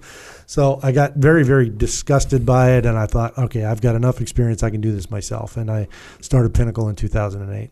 And then what's that? What's the focus there? So we're an aerospace company. We we initially, you know, I mean, it was me and one other guy. So we started out with nothing other than a good idea and a PowerPoint briefing, and it's it's kind of hard. I mean, you know, a true startup like that in the defense contracting world is very difficult. I mean, most fail because it takes a long time to get contracts, and if you have no past performance, then you know why is anyone going to give you any work? But we got some and we built on it and built on it built on it. And now today i describe us as a we do everything in the aviation industry except build the aircraft. So if you think about maintenance flight operations engineering logistics technical publications uh, you know all of it. We do all of that uh, for predominantly helicopters, but we I mean we do the tilt rotor for the for Air mm. Force Special Operations Command. We do some fixed wing work for the Air Force. We get some international contracts. So we've really gone way beyond what I originally, you know, because you write the business plan and where am I mm. going to be in five years, and and it's it's a fairy tale, really, in most cases, especially a, a true startup, because you don't know if you're ever even going to get any traction. So, but we're so far beyond that now. I mean, How big are you now in terms of employees? so we'll, we'll have a workforce of close to 600 by the end of the year. And, uh, you know, again, in five years, what did I think we would have? I don't know. I probably put, I'd have to go back and look at it, you know, 25 people, something like that. So it's enough people where we got a, we have a, uh, a human resources problem pretty much every day. You know? That's the fun stuff. yeah. So here you are. How many how many years you end up doing in the army? 22. So you did 22 years in the army. You are a damn POW. You f- you flew the best you know helicopters for the best unit in the world as far as aviation goes. You end up retiring from that. You work in the civilian sector for a while. You build this business up to a significant business. I would think maybe you're you're you're saying to yourself, okay, maybe it's time to you know pump the brakes a little bit and take a little time for myself. But it turns out you're actually doing the exact opposite. I'm doing the exact opposite, and you know, it's it, it was a tough decision because I was the runway I was lined up on, as I would describe it, was retire. Our youngest is graduating high school this year. You know, the company's done well. I can do whatever I want. You know, in the, in the famous words, was it was it Elon Musk who said, "I could be on the beach drinking mai tais every day, but you know, I want to make a difference." So uh, I decided to run for senate, and I I think you're getting that sentiment from a lot of veterans because you know veterans have seen the sacrifice that people who serve this nation have made and then you see things like the way Afghanistan was thrown away and you see the way the southern border is being handled and and you see this mandatory vaccine mandate and you know you in particular where you hear speculation that SEALs are going to have to pay for their tridents and turn them in if they don't want to get the shot. I mean that's absolutely ridiculous. And it just you know you can sit there and complain about it or you can actually try to do something about it and I thought I feel the same way today that I felt in 2008 when I was working for that publicly traded company and I couldn't stand the way it was being run. I said I could do this better myself. So I kind of have I feel that same way. I can do this better than other people that are doing it. And I've met a lot of folks recently through trips to DC. And, you know, initially, when you look at them, some of them sound intelligent, and, and a lot of them are, don't get me wrong. But if you meet them and you find out what's really behind the curtain, it's, it's a little scary. We need, we need more people with true life experiences, not career politicians, people who, you know, this is not for me. I, I'm not going there to, you know, be in office for the rest of my life. I'm going there to, to try to make a difference. And I really don't think you can understand military policy and business policy unless you've actually done it. And a lot of these people have not done it. I mean, they they've studied it, or maybe they think they know it, but but they really don't. I mean, you look at some of the dialogue going on right now about Ukraine. You know, mm. some a congressman said yesterday, you know, we would use nuclear weapons. the, these people don't know what they're talking about. You know, and, and you, you got to have somebody that ha, can maybe apply the voice of reason. Now, you know, Alabama is a very red state, so in, in our state, it's all about winning the primary. and uh, you know that's in May of this uh, this coming year.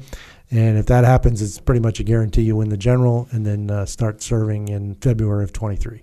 What was the uh, how? How did this start off in your brain? But also, how did it start off? What, what do you do? Do you uh, do you call one eight hundred? I want to run for senate. Like how does how does that you, work? You can, and some people do, and it doesn't go very well, you know. uh, but no, I was asked to consider it, and the reason I was asked to consider it is because I do have that real world experience, and I have it. It has to be dusted off a little bit, but I have name recognition. I mean, there's a lot of veterans in Alabama. There's a lot of people that remember this story. There's a huge aviation presence, and having that resume plus the business resume is a, is a real it's it's very very appealing to the average Alabama voter, and the fact that uh, you know I'm not a career politician, people are looking for a different answer. I mean, you look at Glenn Youngkin, you know, a big part of why he won is he's he's a mm-hmm. fresh face with a new idea and real world experience. It's the same thing. Tommy Tuberville, our current senator, who I would serve with, mm-hmm. coach of Auburn football, you know, same thing never been a politician before. I think initially when he announced, people were like, Coach T. I mean, but I've met with him. He's doing an awesome job. He really works hard to understand the process, and he cares about the state. You know, that's what it should be all about. It shouldn't be about trying to further your own political career. It should be, I'm here to serve the people of Alabama and the nation. Because as a senator, there's a lot there. I mean, you know, the things that you vote on matter across the board, and uh, I think we got to have people there that have, uh, you know integrity and you know there for the right reasons, mm-hmm. and that's why I'm doing it. But I could be nuts. I mean, it's not fun. It, it's yeah, well, yeah, I, I, definitely think you're nuts. You know, when you were talking about the, the meeting these politicians for some of them that are up there, we did a probably too long of a podcast. I did a series of like five or six podcasts about this book that I've read called "The Psychology of Military Incompetence," and it's written by a guy that was a psychologist, but he was also a guy that served in World War II. The book was published in maybe 1974 or 5 or something like this. But one of the key points in it that it talks about is one of the reasons why and he he does the same thing that you just did, which is not, not, he's not talking about everybody. He points that out over and over again in, in, the book. There's plenty of military personnel that are awesome, that are great leaders, they're outstanding, but there are also people that are in the military that are horrible leaders and they're toxic leaders. And one of the key components that he talks about is the authoritarian mindset. So, what the problem is with the military is it can attract people if I'm a, if I have an authoritarian mindset, authoritarian psychology, I want people to listen to me and I want things to be in order. So what better way to, to make that happen than to join the military, become an officer, people have to listen to me and things will be in order. And and then inside the military, as we know, if I never go into combat and all I have to do is keep the keep the the the, the uniform squared away and keep my area clean, I'm going to get promoted because I'm going to run things like an authoritarian. Now I'm horrible in combat mm-hmm. because I can't control everything and it drives me crazy and I freak out. But it attracts that kind of person. And then you know, just as you were talking about being in the government and being in a uh, being in a position where you're in control of things, it can unfortunately attract the same kind of deranged authoritarians that want to go in there and control everything. Mm-hmm. And so I think that's coming to, I think we're seeing a lot of that right now. A lot of the government that is looking around going, "Oh wait, this is an opportunity for for us, for me to become even more authoritarian about what's happening in the world. I can control more. We can mandate things."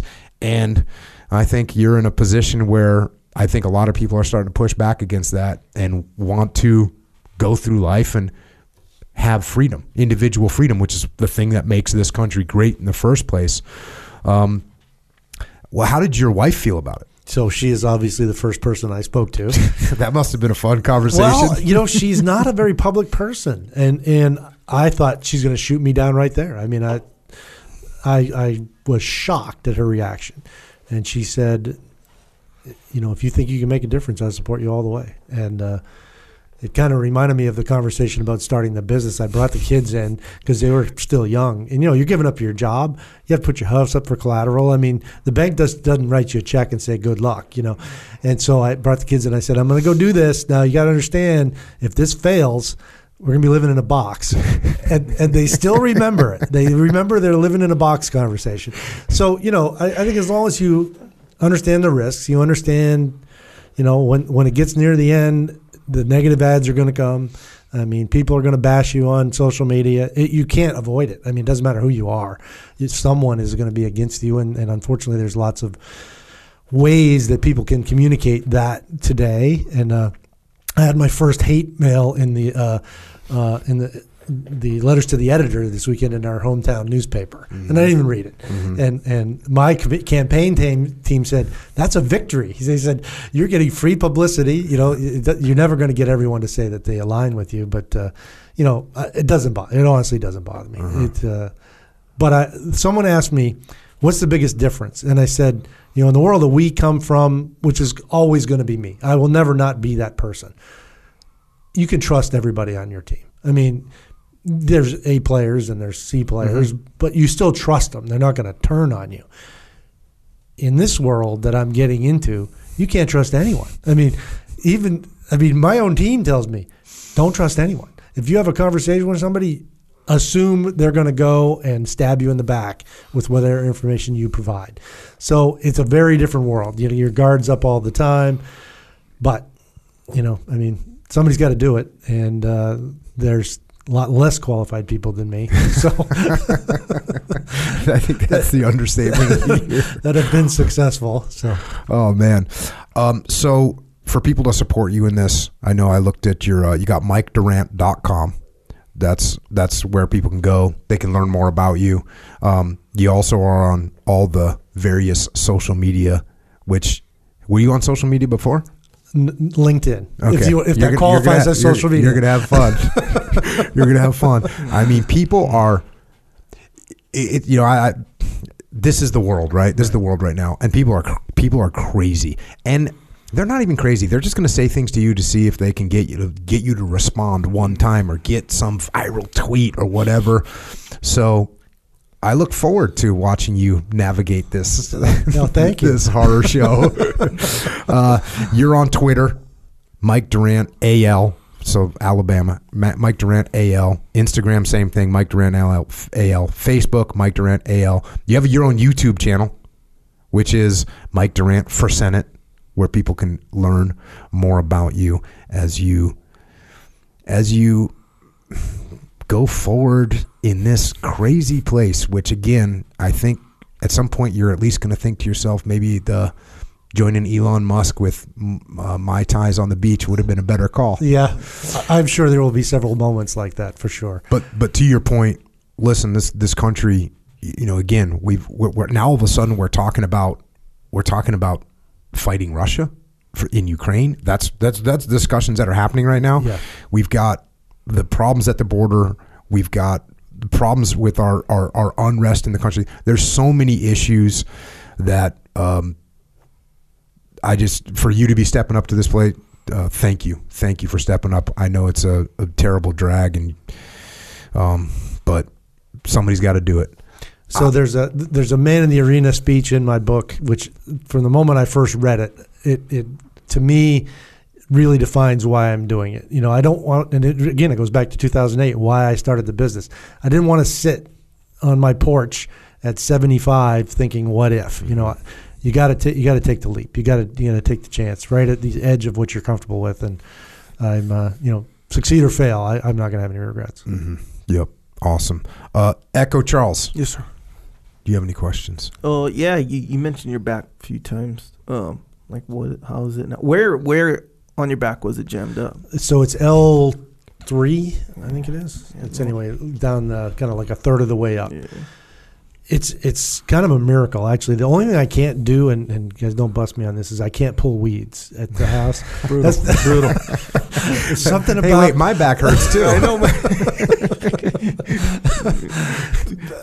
but uh, pretty much anything else, you know, I, I stay active because I'm a big believer that you, you got to keep the juices flowing. As soon as you stop, first of all, I'm 60, so you know things things start to deteriorate pretty fast when you when you reach uh, that point in life. So I still I run, I, I, lift weights. I was playing hockey until just recently, uh, and uh, you know staying active.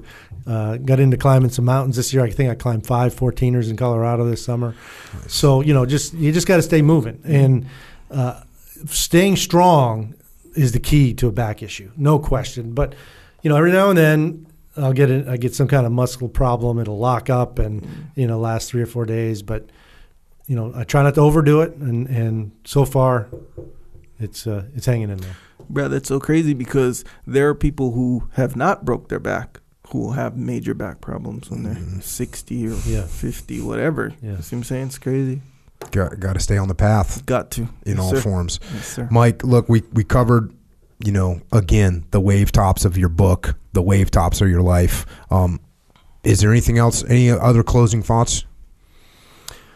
Well, first of all, I very much enjoyed uh, reading uh, your book. I, I agree with it. I mean, and it's funny because I think I mentioned when I first walked into the building today, some of the some of the lessons learned in there I applied this morning. You know, because we did a management meeting uh, over the phone, uh, over Teams. We do a, a, a, a biweekly uh, where we just get everybody up to speed on what's going on, and and uh, you know, it's all about just simplifying the message. You know, because if you think about it from a a worker at the point of the spear's perspective, that really helps.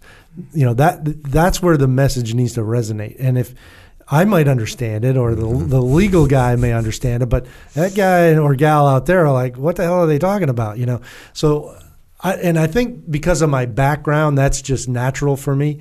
I mean, I I'm a blue collar guy. We we lived in a trailer. You know, I mean, my parents were both working class people. I left home with seventy dollars. You know, I was a private.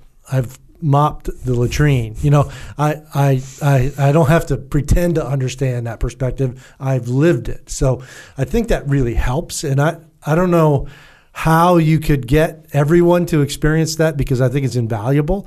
And and there's been some great leaders who never experienced that, but I think more often than not having that humbling sort of meager beginning really really gives you a better perspective on how to how to lead people because because as you say it's all about trust. It's all about respect. It's all about you know keeping it simple. All those things that uh, you know if you've come up from that uh, part of the, the the ecosystem may become natural to you. By the way Doug Brown, you reminded me when you said about your commander who told you about, uh, you know, uh, we're the quiet professionals, not the silent professionals. He is, and he he probably doesn't remember this, and and and would likely deny it. But I talked to him about writing this book, and he said no one's going to give you a hard time about writing that book. Hmm. You know, at that at that point, the movie's out, book's out. I'm out. I'm retired. You know, and and so.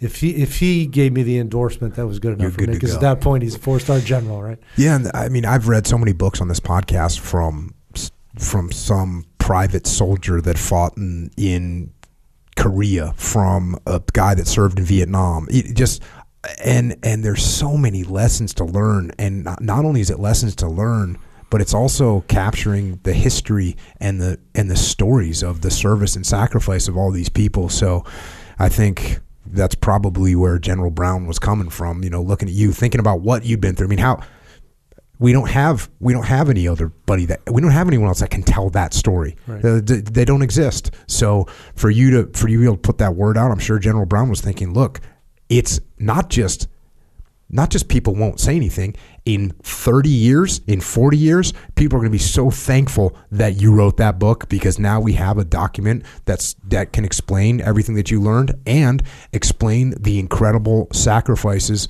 of of the the troops that served alongside with you and and fought and sacrificed their lives for their team. And I think that's not only is it that that needs to be done.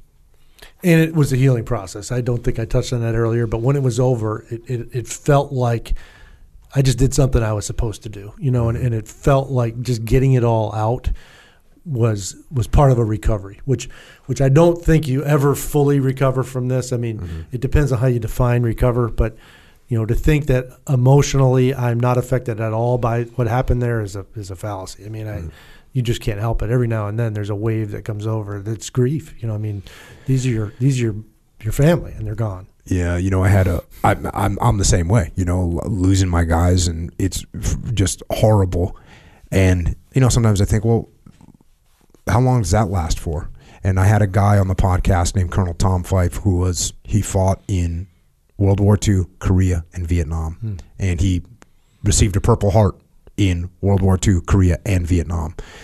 and we were on the podcast. We talked about World War II. We talked about Korea. We talked about Vietnam, and he was a battalion commander in Vietnam. You know, an infantry battalion commander, and we were talking about their op tempo and the operations that they were doing, and and I asked him about you know the casualties that he took in his battalion, and as I asked him that, I saw he, he almost immediately he started getting choked up mm-hmm. and emotional, and that's when I realized to myself, I thought to myself, oh, I'm always going to feel like this. It's always going to be there.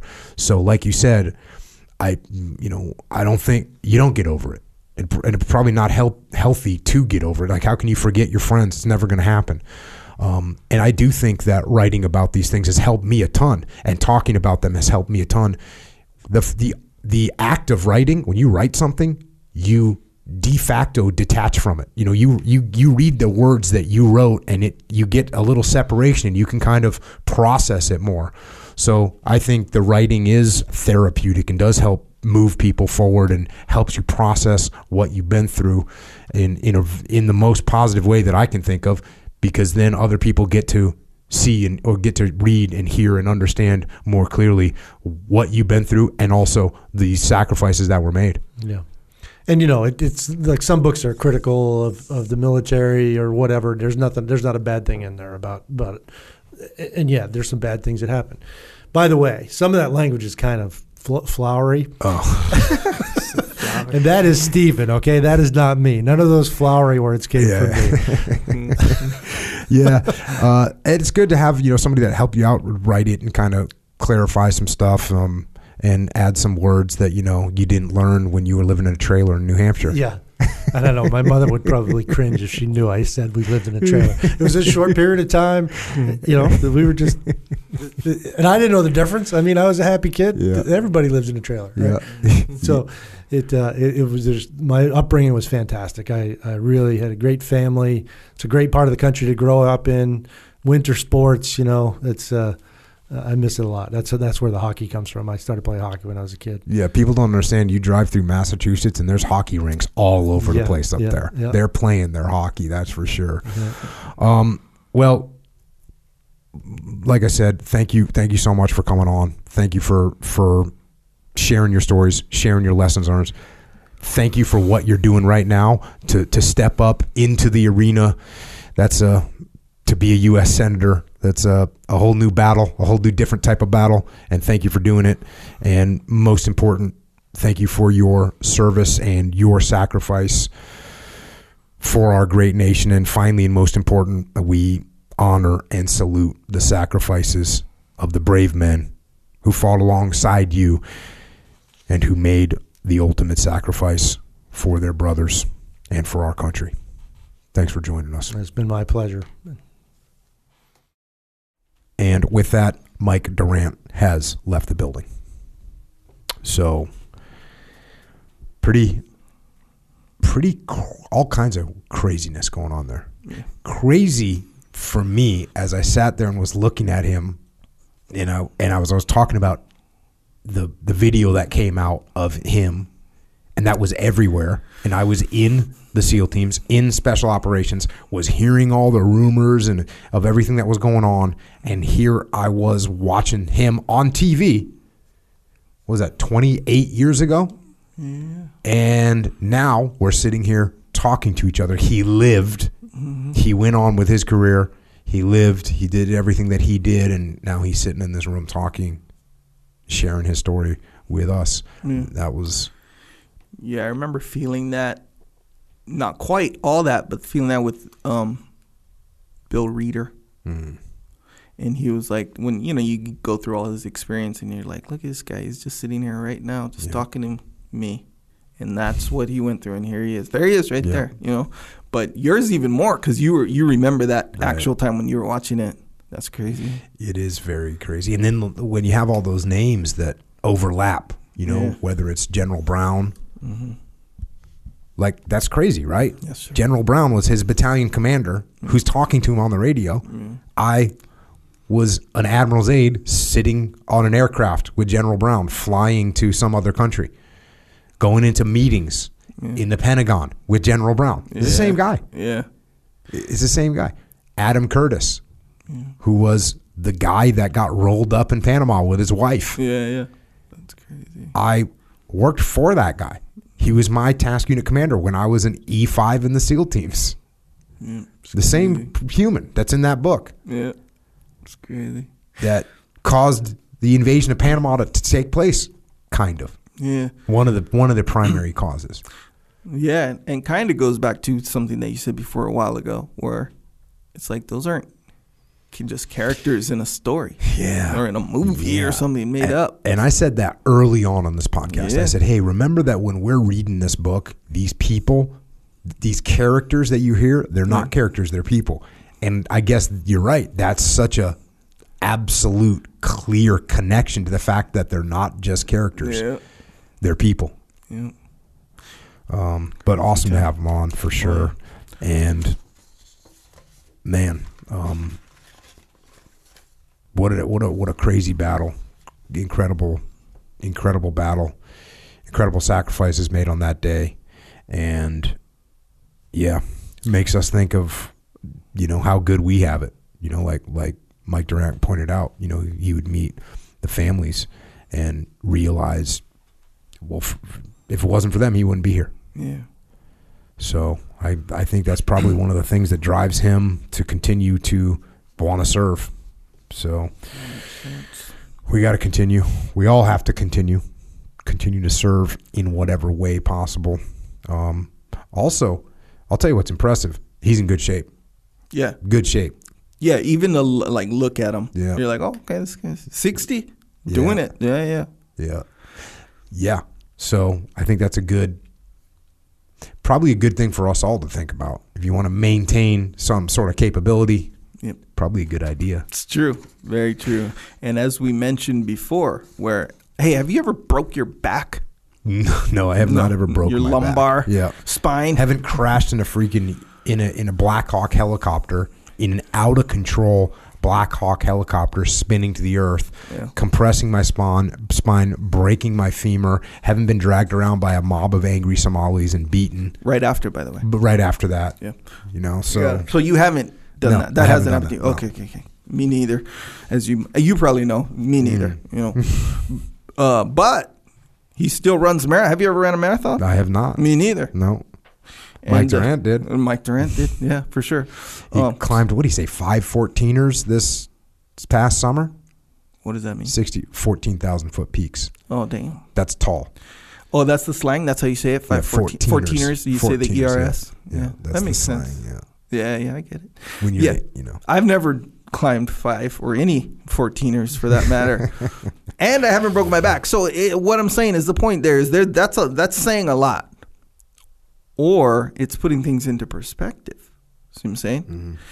We're like you can break your back, you can break your femur, compound fracture by the way, then dragged, then captive with no real medical Yeah. attention for 11 days and then after that go still lift still climb 514ers still uh, run marathons. It's kind of like okay now it kind of puts into perspective this might be a choice if we're not kind of on the path you know? So yeah we got to stay on that path we want to choose the right path. choose the right path yes sir What do you got? How, how can you help us choose the right path? we want to be strong. We want to be capable. He made a good point. He was like, the thing about your back is strength is very important, Yep. right? And that that's true. Like if you have a strong back, it like affects everything. Yep. Just like if you, you Leif were- talks about that. Like Leif has a bad back. If he deadlifts, yeah, he, it gets better. If he Yeah. doesn't, it gets hurt. Yeah, and even that is a crazy, weird little dichotomy too, right? Because if you have a bad back and you start deadlifting all crazy heavy, Mm-hmm. No, you like, bro, that's away. that's that's bad. You got to be squared away. Yeah, I guess that Can't, goes can't be an ego lifter No, term sir. that some of us just learned recently. Yeah, yeah, that's that that can be dangerous too, for sure. Nonetheless, we want to be capable, Mhm. right? Regardless how much you're lifting or not lifting, you want to be capable. You want to be capable of lifting heavy things. Kind of got to exercise that kind of stuff. You want to be capable of running marathons or 14ers or whatever the case may be. You got to exercise that kind of stuff. But when you exercise, yes, it is rough. It can be rough. So mm-hmm. we might need supplementation, but don't worry. Jocko has supplementation. Look at Jocko that Fuel. lands, just lands it I- right in there. Man. Hey, I'm just Look stating. I'm just stating You the facts. I'm Some people say you just press record, but I'm I'm gonna say, man. Thanks, Jocko. Thank you. That was freaking poetic I can't take credit. continuity of that whole, just the way it landed in Yeah. there. You know, it's Well- impressive. Well, thanks. Dust storm, whatever. You're putting it down right Yeah. on target every time. Yes, sir. But I can't take credit. I'm just stating the facts. Okay. And right, I so know what, do these we, facts. what do we got for supplements? So for uh well, let's start with the energy drinks, okay? So not typical energy drinks, not traditional energy drinks, not old old unreliable poisonous You know what they energy used to give you when you had a headache back in the day? cocaine. Morphine or Yeah, cocaine.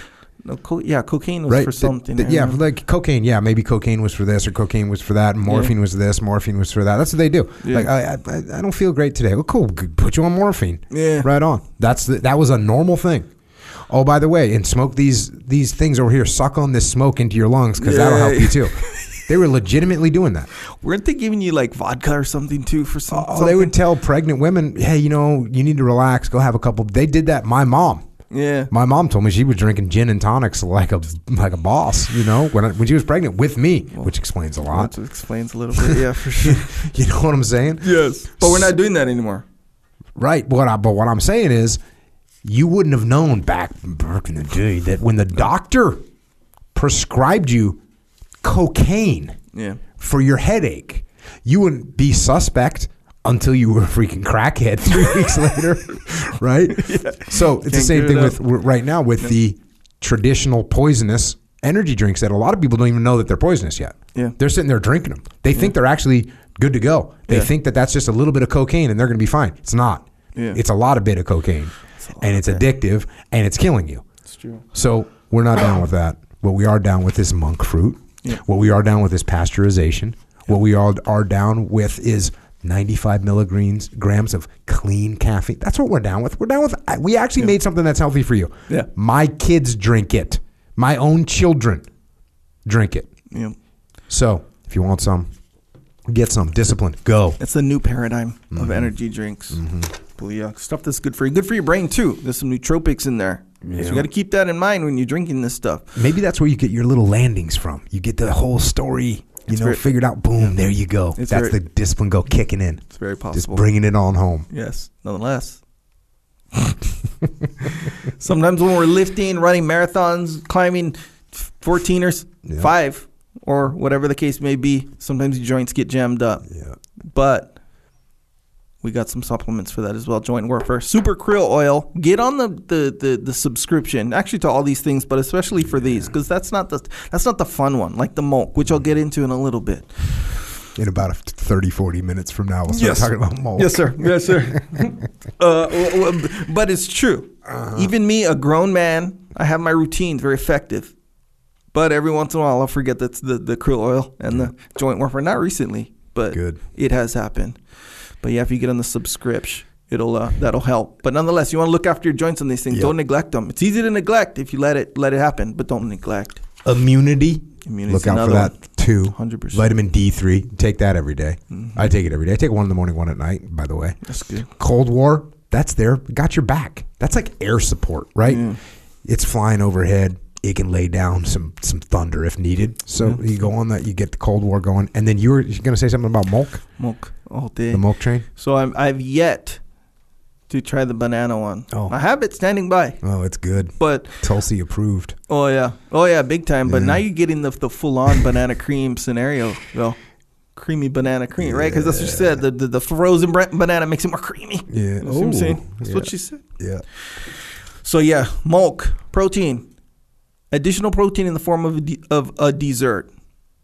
That one a little bit harder to forget. See what I'm saying? Because it's kind of Well, on your yeah. mind a lot more. Because you're thinking about it. Because sometimes you're getting done with a 28 ounce tomahawk steak. This is about as good as the world gets, right? You eat Yes, a sir. 28 ounce Yes, tomahawk steak. By the way, I got some sitting in my freezer right now. They're getting ready to get crushed. I understand. But I will finish a 28 ounce tomahawk steak. Mm-hmm. I will be so satisfied Right. mentally, Mm-hmm. s- physically, spiritually. Spiritually, hell yeah. And guess what I still want?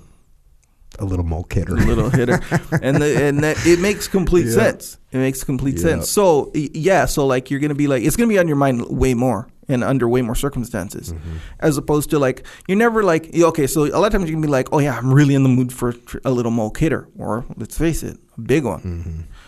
Or a triple one, whatever the, the case may be, you you stack. will find yourself in the mood for that from time to time, pretty often actually. Yeah. But you don't really find yourself. You know what I'm in the mood for? To take some krill oil. Yeah. Yeah, it's like it just doesn't work, even though the benefits of the krill oil is are are very significant. You see what I'm saying?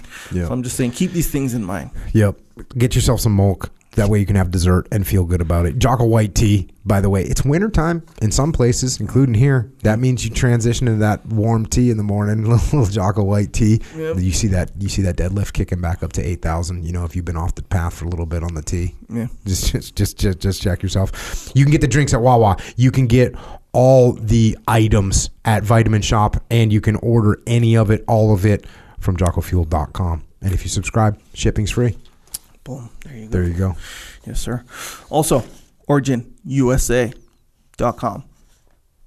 Or just Origin USA in general. So, American mm-hmm. made goods, products. We got jeans, we got boots, we got wallets, belts, pants, other work pants, hoodies, Yep. Heavy hoodies. heavy hoodies. Like for real heavy hoodies. For real heavy. Not. Hawaii heavy No, no, hoodies. no, no. Yeah, a little bit different. Maine heavy. Yes, sir. Minnesota heavy. Yeah. Northern Michigan heavy. Yeah. Montana heavy. I'm talking heavy. heavy hoodies that are suitable for all these cold scenarios. Uh, so originusa.com. And and here's the deal. We could just leave it at that, right? Yeah. Be like, cool, yeah, it's the, the really high quality products. We could leave it at that. Yeah, go get some. Mm-hmm. Yeah. We can't because we got to tell you something else. They're made in America. They're made in America by American human beings with with materials that were also made in America and born in America and grown in America. So when you buy something from Origin, you're not just getting a shirt. You're actually rebuilding America. Yeah. You're rebuilding our manufacturing. You're boosting our economy. You're putting people to work. So, look, do we want to have collateral benefits when we buy something? Yeah. Well, what if the collateral benefit is you're hurting America's economy? Mm-hmm. That's not good. What if the collateral benefit is that you're keeping a Uyghur in China in a slave labor camp? Is that good? No, that's not good. It's not good. All I'm saying is you should shop at originusa.com for freedom, for the cause of freedom around the world. It's true. Like you ever you ever known someone who really doesn't take pride in their work? Yeah. You ever met someone who does take pride in their work? Yes, I have. Okay, so boom, it's night and day as far as the contrast goes. Yep. At Origin, like everyone, everybody from Pete all the way across the spectrum to everyone else, they're taking pride in that work. Trust me, I've been there and I've seen it with my own eyes. It's true. Speaking of taking a pride in our work, Jocko has a store. It's called Jocko Store. It's a good store there. JockoStore.com is where you can get your discipline equals freedom shirts, hats, hoodies, some rash guards on there, some shorts on there. I know it's seasonal, um, uh, Christmas season, little cooler. Not everywhere though. Yeah. See what I'm saying? Out here in California, we're still wearing shorts. I'm Sometimes. literally wearing shorts right now. there you go. when people see me wear pants, Mm-hmm. they're always well. When like my normal people, Yeah. my local friends see me wear pants, they're like, "Oh, all that's dressed, weird." all Yeah. dressed up. Yeah. Well, I remember when my youngest daughter, like the first time she saw me pair, with a pair of jeans on, yeah. she was like, "Oh, why are you all dressed up?" Yeah. That's how it feels. So Yeah, it's true. So yeah, again, you can get some uh, good stuff you want to represent on this path. So the shirts. Speaking of shirts, on on there we have something called the Shirt Locker. It's a good name, by the way. Jocko approved name. Anyway, this is a, a new shirt. a trooper. That came from a trooper, by the way. Yeah, yeah, And you spell it S H U R T locker. yep.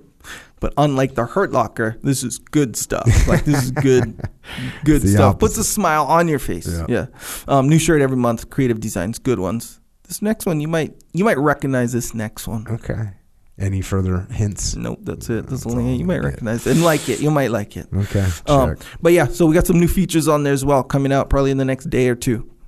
So be on the lookout for that. Features like what are you talking about? Just some more. So it's like a little bit upgraded. You know. Oh, so more benefits. A little bit more- to the bit more- subscribers of the Shirt Locker. Yep. Yep. It's true.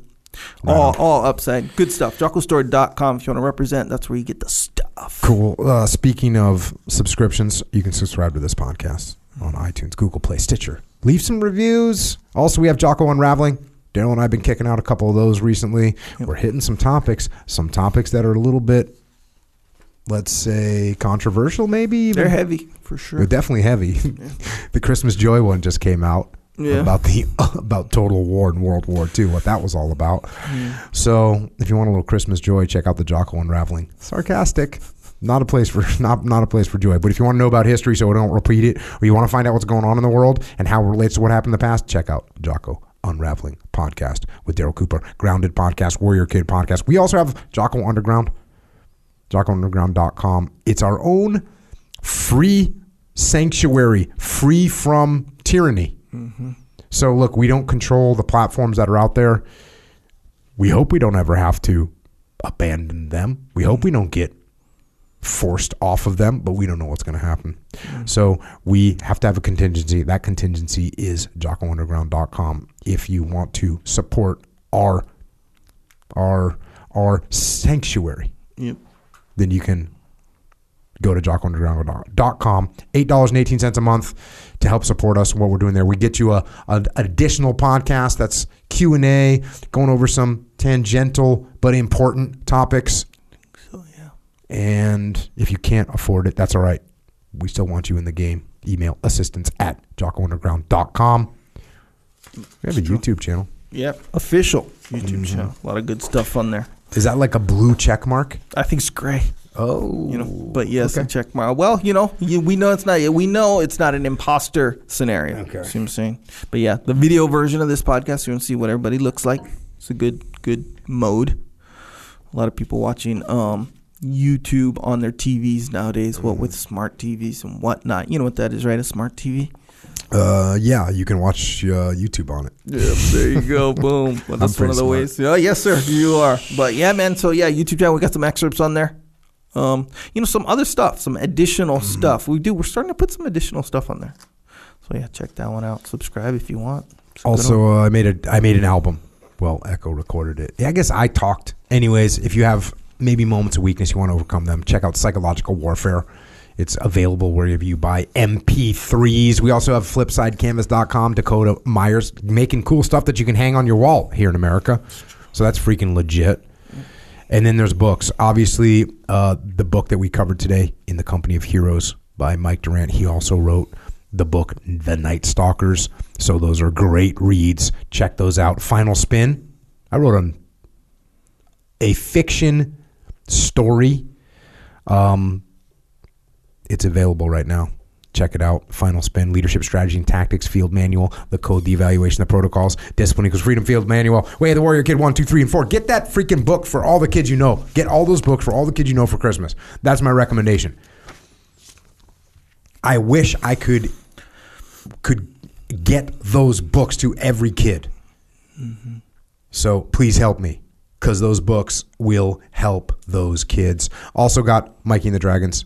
We have About Face by Colonel David Hackworth. I wrote the foreword to the latest edition.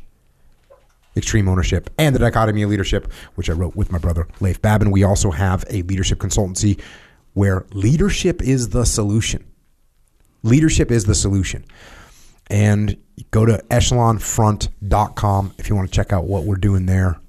We have obviously consultancy. We have live events. We have the muster. We have field training exercises. We have EF Battlefield. We have the Dallas muster coming up March 24th and 25th. We also have an online training academy, the Extreme Ownership Academy. This is where you can come. You can ask me questions. And look, it's about leadership for sure, but it's about taking ownership of your life. Take ownership of your life. Do you take do you are you able to control your life by reading one book or listening to one podcast? Are you able to learn jujitsu by going one time to a class? Are you able to get in good shape by going to the gym one time? No, you need consistency. You need to review this stuff. That's why we made extremeownership.com to help you take ownership of your life. So go and check that out. And if you want to help service members, active and retired, their families, Gold Star families, you can check out Mark Lee's mom, Mama Lee. She is a incredible human being. She has an incredible charity organization. And I, I just heard Joe Rogan talking about going into the hyperbaric chamber and how much he has benefited benefited from it. One of the key things that Mama Lee's organization does is it gets sessions like m- a month worth of sessions plus hotel plus living expenses while you're down there plus travel to get there to get veterans into these hyperbaric chambers for a month worth of treatment or 45 days worth of treatment. And there's been incredible feedback from everybody that's done it. So if you want to help with that it's one of the many things that she does. If you want to help or you want to donate or you want to get involved go to americasmightywarriors.org and of course if you want more of my tedious talking or you need more of Echo's questionable questions, you can find us on the interwebs, on Twitter, on the Gram, and on Facebook. Echo is at Echo Charles, and I am at Jocko Willink. And of course, Mike Durant running for the Senate in Alabama. If you want to support him, go to MikeDurant.com. Look at his social media. You can see it's going to be an interesting ride, right? He's just getting in the game in social media at age 60. I should have told him. It's gonna be wild. He has a YouTube channel too. Yep. So I was, I was gonna just mention if you didn't know already, but hey, just let's be careful Yeah. on the YouTube comments. Be careful in the YouTube comments. Sure. Um, on Twitter, Mike Durant AL. Instagram, Mike Durant AL. Facebook, Mike Durant AL. And of course, on YouTube, Mike Durant for Senate.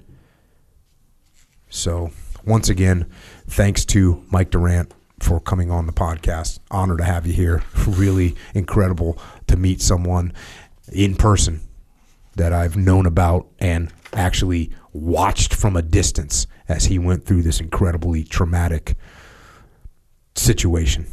Well, I watched along with the rest of the nation and really the rest of the world. Honor to have you on here. Thank you so much for coming and thank you for your continued service to this day and to other military person out there, personnel out there in the world. Thank you for protecting our way of life at home and a special salute to the Special Operations Aviation Regiment, the Night Stalkers the Night Stalkers who fly into the worst places in the world for the best reasons. And also a solemn salute to the incredible Special Operations Forces that served in Somalia and fought and died as heroes.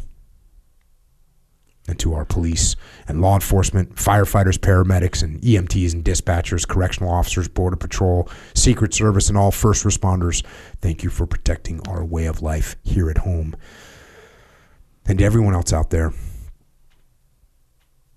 well, no matter what happens, no matter what you're facing, no matter how hard things get, remember, remember the motto of the 160th Special Operations Aviation Regiment, the saying that got Chief Warrant Officer Michael Durant through the worst of times. That motto is simply Night Stalkers don't quit. And neither should you. No matter what, do not quit. And until next time, this is Echo and Jocko. Out.